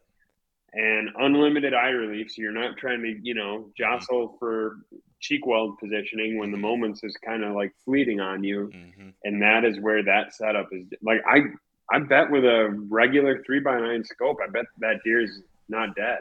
But with the 2.5, that's that's on the flip Yeah. side. That 2.5, dude, that scope that I have, which you Yeah, like, we're like, don't uh, talk to me about it. I'm giving you this thing. Like, this Yeah. is the advice I'm giving you. Shoot this scope. You're gonna love it. Since Yep. I've put that thing on, like, I, I've never been so confident in a style of scope. The thing's Yeah. sick. Because, I love that scope. yeah, I mean, if something's t- 20 yards or if it's 200, Yeah, you can still pull it off with the same the same scope. I mean, totally. obviously rest and everything's going to make a big difference, but Yep. at really close range, it's still really easy to get on things with that scope. Yeah. The the scope you're talking about there is the Viper HS two and a half to ten. And like if someone is looking for one scope to do like everything, that is it. That thing is is whether you're, you know, like a, a big woods whitetail hunter or even, you know, like someone that's hunting out in Montana, like open country mule deer hunts, um, and you want something that you're, you're not going to be messing around like dialing an elevation turret, that is a, a perfect option for somebody. Yeah. Um, it's it's light. It's got great optical quality. I mean, I, it's it's like if unequivocally, if you just ask everybody at the office, like, "Hey, what's best scope for deer hunting?" I bet every single person is going to say that Viper HS two and a half to ten. Yeah, and I have been amazed at just how versatile it is. Again, whether you're hunting in a place where you may be shooting 200, 250 yards, even I would feel fine shooting that at 300 yards if Sure. I was on the right gun. Oh yeah, definitely. It's just, uh, I guess to me, here's the scope. This is the one that we're talking about. Yep. Um, but to me, it's just covers it all. And, and if I was gonna have one gun that I did everything with, it would absolutely be um, that scope. I, you know, just as far as what I'm most confident with. Yeah, there's definitely the situation where a deer's running towards you, trotting or whatever, and he ends up inside of 10 yards, and that could get a little, but even then, man, like, it has to be like inside of like four yards for it to be, you know, Oh, all I saw was brown, which that's Right. the difference between a three power and a 2.5 does make a big difference. And Totally. if that's a concern to you, I recently was with John Lewis in uh, rifle season in New York, Yeah. and I was holding his gun, and he's got a one to four. Yeah. Dude, like that covers you for that's like a red dot kind of on steroids type of scope. That's a super. That's a perfect. When you were when you were kind of talking about that, like any one to something, like a one to four, a one to six, um, one to eight, like that is going to be super versatile. I, I mean, we we talk about this all all the time with our uh, product team. Like it it blows my mind that the one to somethings aren't more popular in the deer hunting world. Um, you know, it's just, and I think it's it's I, I really do think that that is probably going to be a trend that we start seeing in the next like five years. I think you're going to see a lot more guys, especially the kind of hunting style that you have, or like guys hunting big woods, um, that you know they might need to take a moving shot. That I think is going to be a big, big game changer, and a big, big, uh, uh, not a game changer, just a big trend. I think more people are going to be adopting that sort of style of optic versus like when you and I were growing up and you heard about a rifle scope on a deer rifle, what did you think? Three thought to nine. five? Yeah, exactly. every time. And yeah, and I think it's just a mental thing that we everybody has, you know, kind of in the back of our head. I really think that's going to be a shift that we start to see. Yeah, that might actually be a better option yet for I've been thinking about getting a muzzle loader that I could use for different situations and Yeah, that might really have you covered because I like that I really like the idea of getting a shot at one inside a 50 with like a light trot to it or a, a walk, a moving target, or like trotting at 15 yards. I mean, that's a very realistic situation in a deer driving situation. Or even just running right up to you, you're you're set up right on the trail, and they come busting in, and they stop at nine yards. I mean that Yep. happens. You go back and watch those muzzleloader videos that we do. That stuff happens, and I just think that having the versatility to do that, because on the flip side, the one that I shot um, a couple years ago, when I was the driver, and I walked Yep. up on the bachelor group, yep, that that buck was 70 yards and if i didn't have the scope that i had i think that i might have had like red dot i don't know that it would have worked because yeah, there was a little stick or not a little stick there was a small sapling right over his shoulder and i was able to zoom the scope slightly readjust to the other side of the tree and then i knew dude when i pulled that trigger i'm talking you know everybody's always proud of the shot that they make right? But yeah, yeah, it was like when I pulled it, it's like it, it's gonna hit him right on the point of the shoulder, Yeah. or it's yep. hitting that tree, or if I miss to the left, I'm missing in front of him, or just For barely sure. skimming him. It's like this. It's I'm I'm talking threading the needle, and Yeah. when we got to him, both it was right on the point of the shoulder. Both his front shoulders were broken, and it was just like. yeah. Perfect. But on the flip side, again, if you only have a one power or your open sights or your red dot, I think that getting that needle thread is going to be a lot harder. So Yeah. therefore, I do like having some power, but again, this is where the 1 to 6 or the 2.5 to 10 covers you. Yeah, yeah. You you talked about a um, like a Remington 760, the pump Mhm. pump rifle. That's an awesome one. The one that I'm like sentimental towards because I used to have one. Chantel actually shot shot a, a deer with it, and I sold it like a total idiot. I had a Remington or a Marlin 1894 chambered in 44 mag, Uh-huh. so straight wall cartridge that you could use in a place like Iowa, Ohio. hmm I want to get one of those real bad, and I want to put a little one to six on there, like, and that would be my like when I'm moving, I'm uh, spot and stock because you know you whatever. Let's say you walk over the crest of a ridge and boom, you're blowing out at ten yards. Well, at one power, you're going to be able to get on that thing right away. But like that situation you're talking about, you're slipping through the timber. Oh, there's one up there at 125 yards feeding on acorns. And yeah, exactly. And like, uh, uh, I read comments talking about, you know, why we should be doing scopeless or red dot only. And I don't disagree with those arguments. I think it's Yep. just you're going to give something in most situations, but Totally. these a couple examples that we're using the one power to whatever Yep. and then the 2.5 to 10 that covers you in dang near every situation it really does and again that's where i'm not just saying it because you know again because Yeah. you work at vortex i'm not. Dude i got that thing and you gave me the advice. That's what you should go with. That's what you're gonna like.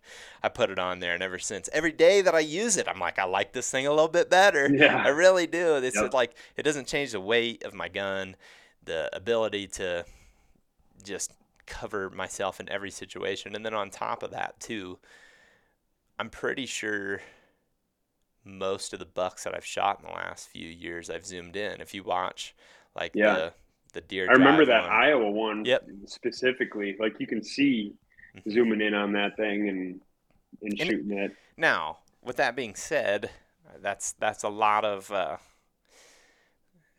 that's a lot of experience playing into that moment. Yeah, that's not necessarily totally. something I would be promoting to everybody because, like, on the flip side, we had this big learning learning lesson. This is a goofy story, but if you go back and watch that first day of muzzleloader season this year, Keith was using my muzzleloader because I was filming, and uh, he has these deer coming towards him, and he has that 2.5, which is beautiful. Leave it on there. Always when you're moving, leave it on there.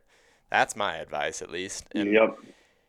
Keith sees the deer, they're far away, he zooms it to five. Well, then the buck comes running up and is at about 40 yards Mm, and turns yep. to run, and he's now he's at five power, and it's like he's only seeing deer. He's not seeing, you know, that wider view to where he can Sure. get the type of lead that he needs, know that he's kind of going into an opening, and that's your advantage of having it at the 2.5.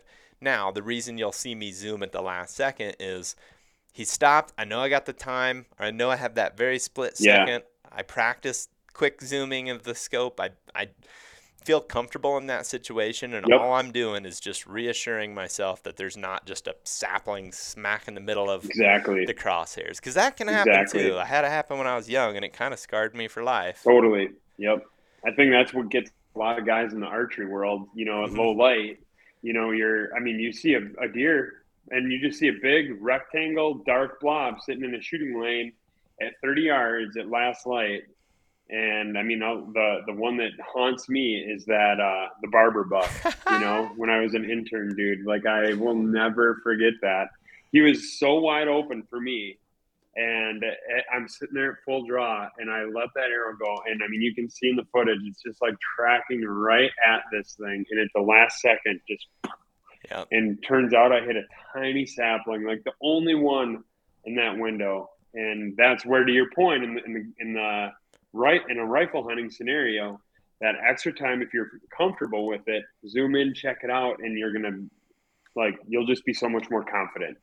And I, I think it's less and less important the bigger of a gun you're shooting. Like, for example, if I'm shooting a 3, 30 6 through Yeah. Greenbrier, I'm not that worried about it, especially Not at, at all. especially at 40, 50 yards. But Yep. if I'm shooting a muzzleloader at 110 through Yeah. potentially some, you know, beech whips, that, that might Yep. that might be a little bit different. I mean, a lot of For that sure. is is just reading the situation and you know being realistic of what you can push through. But a question that I've been actually meaning to ask you too, because uh, Zimmy talked about it when I was in Wisconsin for the sturgeon spearing. Oh yeah, He was talking about how maybe I should ask you about a moving target range at Vortex that I maybe need to come visit here soon. you got to check it out. Yeah, that's something Yeah. like I think I would love to take a muzzleloader, a 450, and whatever other, you know, fast type shooting guns that I get set up here. I would love to yeah, practice and test that and just because I'm fascinated by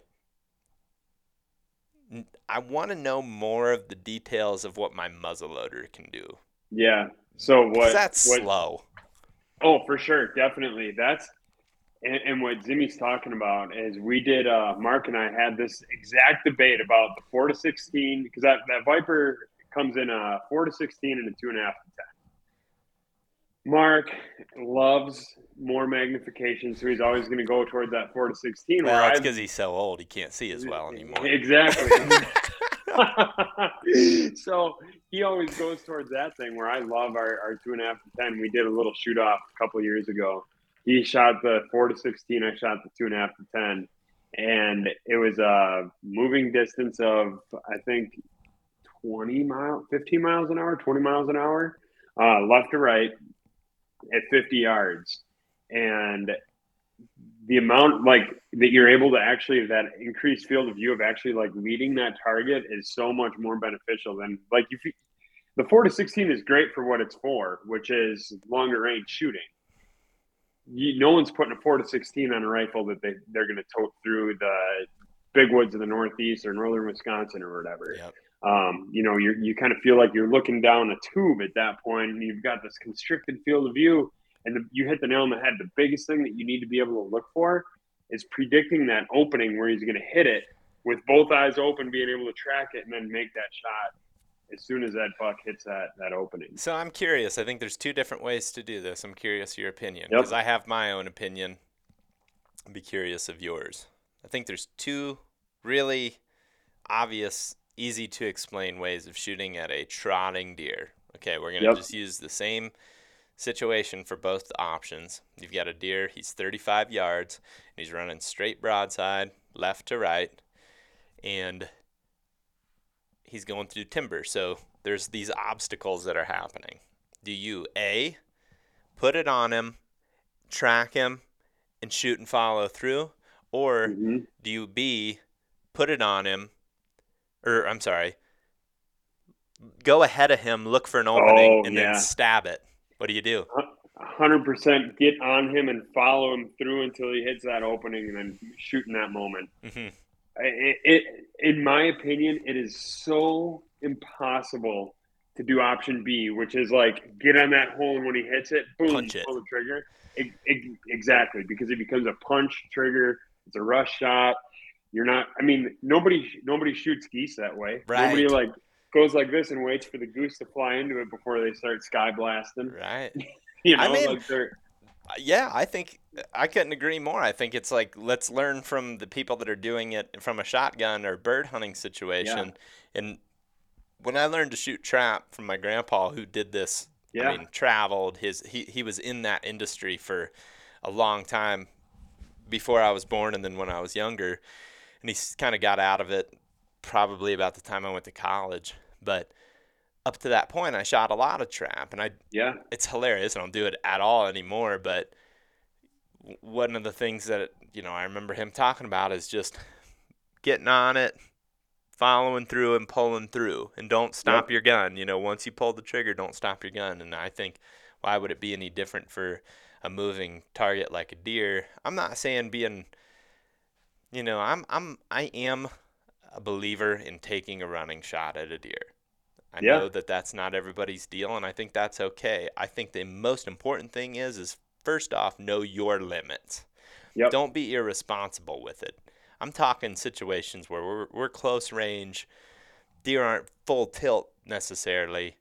Exactly. That that's totally different. But Yeah. like There's a big difference between cooking across a wide open cornfield at Mach 10 and coming through the timber after I got bumped two ridges over and I'm kind of starting to slow down, but I'm still moving. hmm That's, I think, what you're kind of talking about. Yep. Yeah, but like it's a situation. I, I think I have a clip of um, Alex, uh, Ben and Keith's middle brother. Yeah. He he shot a deer this year, and the deer was trotting probably 20 yards, and he just Sure. levels it. And it's one of those shots where it's like that's what I'm talking about. That's the type of Yep. shot that I'm picturing. I'm not talking about a deer at 250 yards full tilt across the cut bean field. That's not what I'm talking about. I'm more Yeah. talking about a you know, lightly bumped the deer that's on the move but not necessarily out of control. And again, knowing your limits and what your experience level is and if you're on him or not too. Like if you're not on him, just don't shoot. And I You've also seen examples of that, like especially in our muzzleloader hunting. There's all kinds of examples of us letting one go by because we're hunting with muzzleloaders for one, and two, the guy just never has a clear shot. And Definitely. I think that I'm all about it, but the other thing that I think of when I'm talking about that situation is if I'm on him and I'm following him, if I pull it and I pull it when I'm on him and I mess up a little bit with where I'm anticipating that opening being and I hit a tree, so be it. It's like I got to be on him before I take that versus I feel like for me, there's some situation where I might take that abrupt shot, but that's more of a walking situation to me. Exactly. You know, if he's walking real slow and it's like as soon as he steps out from behind that tree, bam. But again, I just think that it's really important to know again your limits on it and everything and that's why I really would love to see what a muzzleloader does at different ranges. Close Totally. range, I feel pretty confident, but it's like what would that be like at 80 versus 40 because your muzzleloader is going so damn slow compared Yeah. to a 30 6 for example. I I wish I don't have the numbers in front of me right now, but I chronographed my muzzleloader before I went out and hunted Nebraska a couple years ago, Mhm. and uh, I think I showed. I, yeah, we talked about this. I killed a little spike buck out there on the very last day, and uh, I killed that buck at 237 yards with that thing. And the reason I felt so confident, I mean, I I was like, I know I'm gonna crack this thing Mhm. because I we we did all that prep work on the front end of like chronographing it Mhm. and I knew exactly what my my holds were at those distances.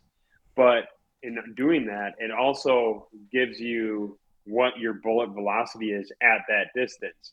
And I think at like 200 past 200 yards, 230 yards, whatever, I want to say the I'm shooting a 225 grain um, power belt copper bullet with 66 grains of Blackhorn 209 by weight.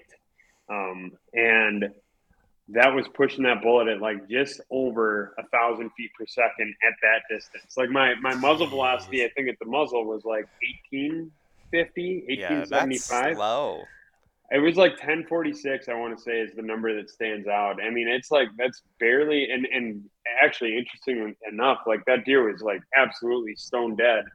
I hit him on the offside at like the last rib. He was quartering away, and it lodged in the offside shoulder. Didn't exit um, because that bullet was moving so slow. It didn't really like mushroom out and do a ton. I mean, there was no blood. Like I literally was just following the trail that he was on. He kind of ran down towards this little like cedar choked thicket down there in the bottom, and all of a sudden there he was laying there dead, just stone dead. and it looked like somebody had just like put a, a, a needle like in behind the shoulder and out to the offside shoulder.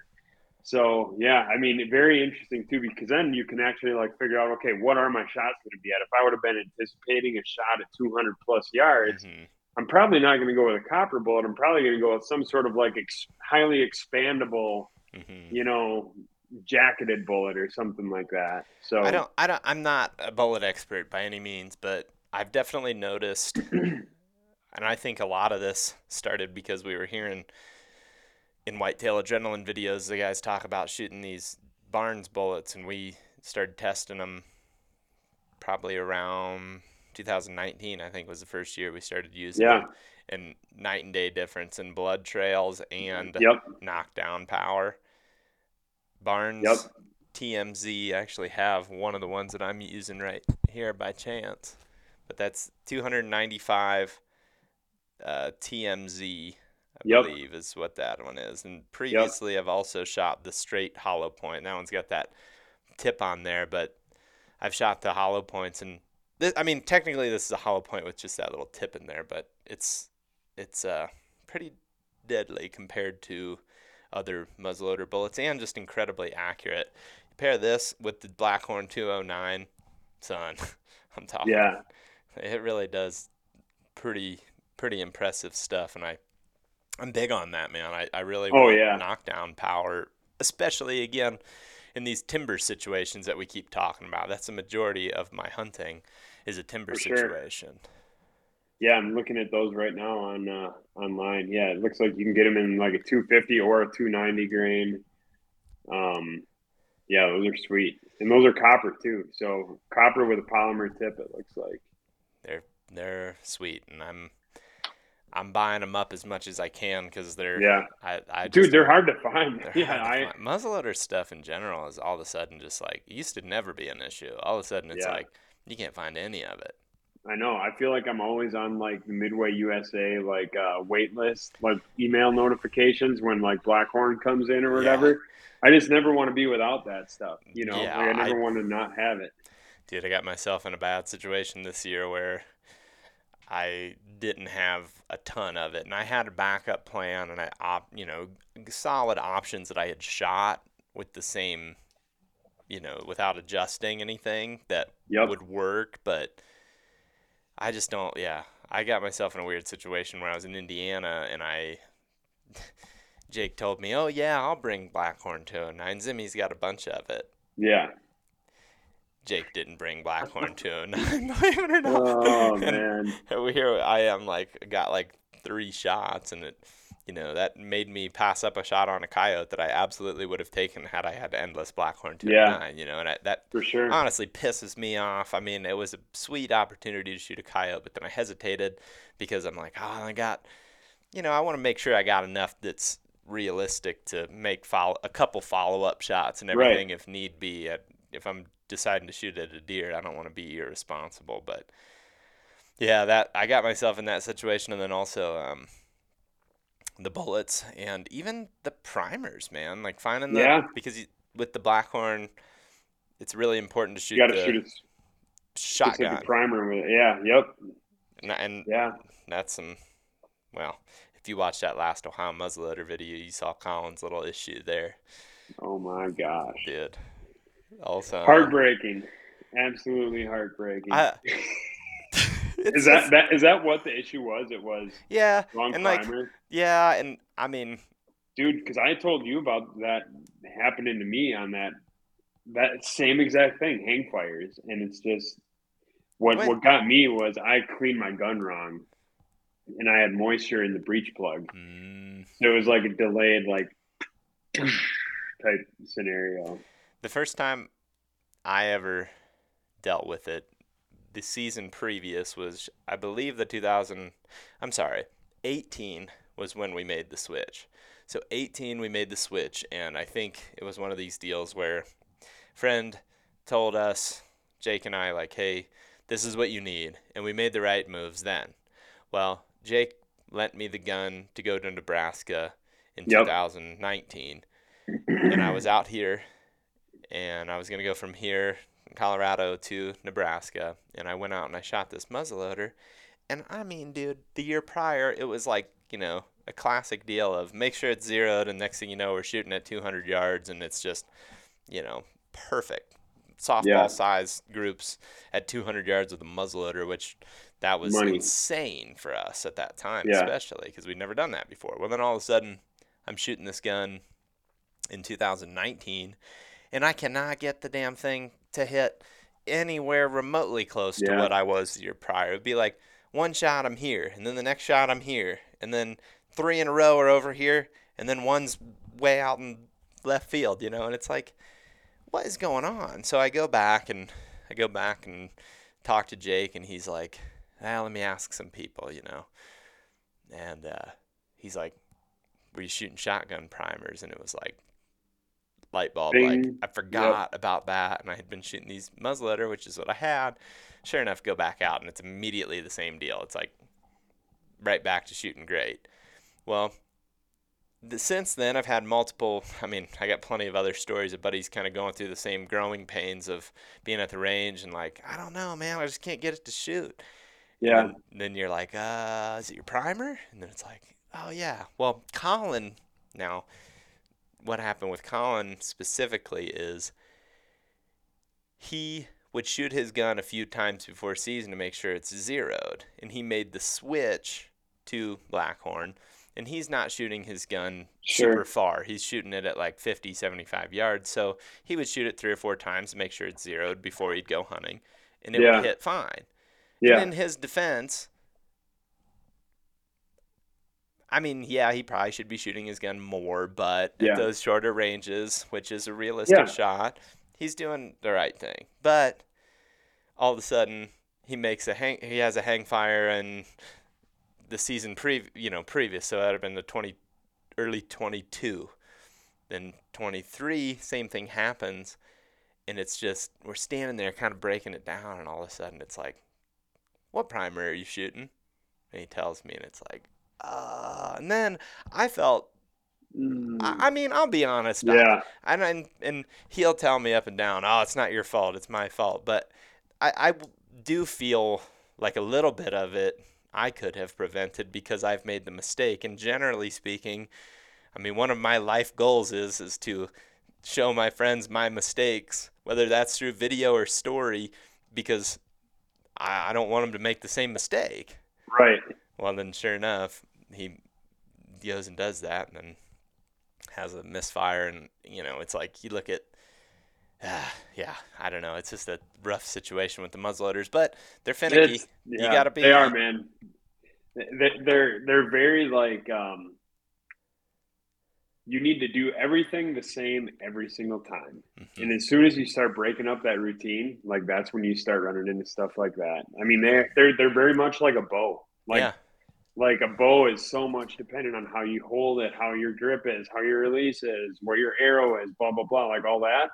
Muzzleloader is not a whole lot different there. So it's tough, man. It sucks because he missed some really good opportunities. but what he did do is give us an incredible platform to build an entire series off of a character. Like Right. from an editing standpoint, dude, that was oh so Oh fun God. for me. Like I was There's- just like I always had that in my back pocket was that that like you know, last year I started the series this year with his like kind of mess ups there Yeah. before see or on the last day. And then because the last day last year he hang fires on a coyote. We have that whole like conversation that's so funny about like him getting cut, and then he does the whole scope thing with the GoPros, and then this year last day he has that, and it's like that's sitting in my back pocket the whole time. And you know, when I was editing those videos, you'll appreciate this because of you know your editing history. But I'm sitting there and I'm like putting that last video together, and I mean it's sweet. Don't get me wrong, we killed two bucks. It's like the best Yeah. action that we've ever had. It's my favorite hunting video ever. But I was like, I need something really something to spice this up. And I'm playing Yeah. through that last hunt, that last drive, Colin's miss, and all of a sudden it just dawned on me. I had the vision. It was gonna be this like you know spin back in time and have him like replaying all those like failures Yeah. from the year prior. And dude, when I put that together, I was laughing so hard at that part.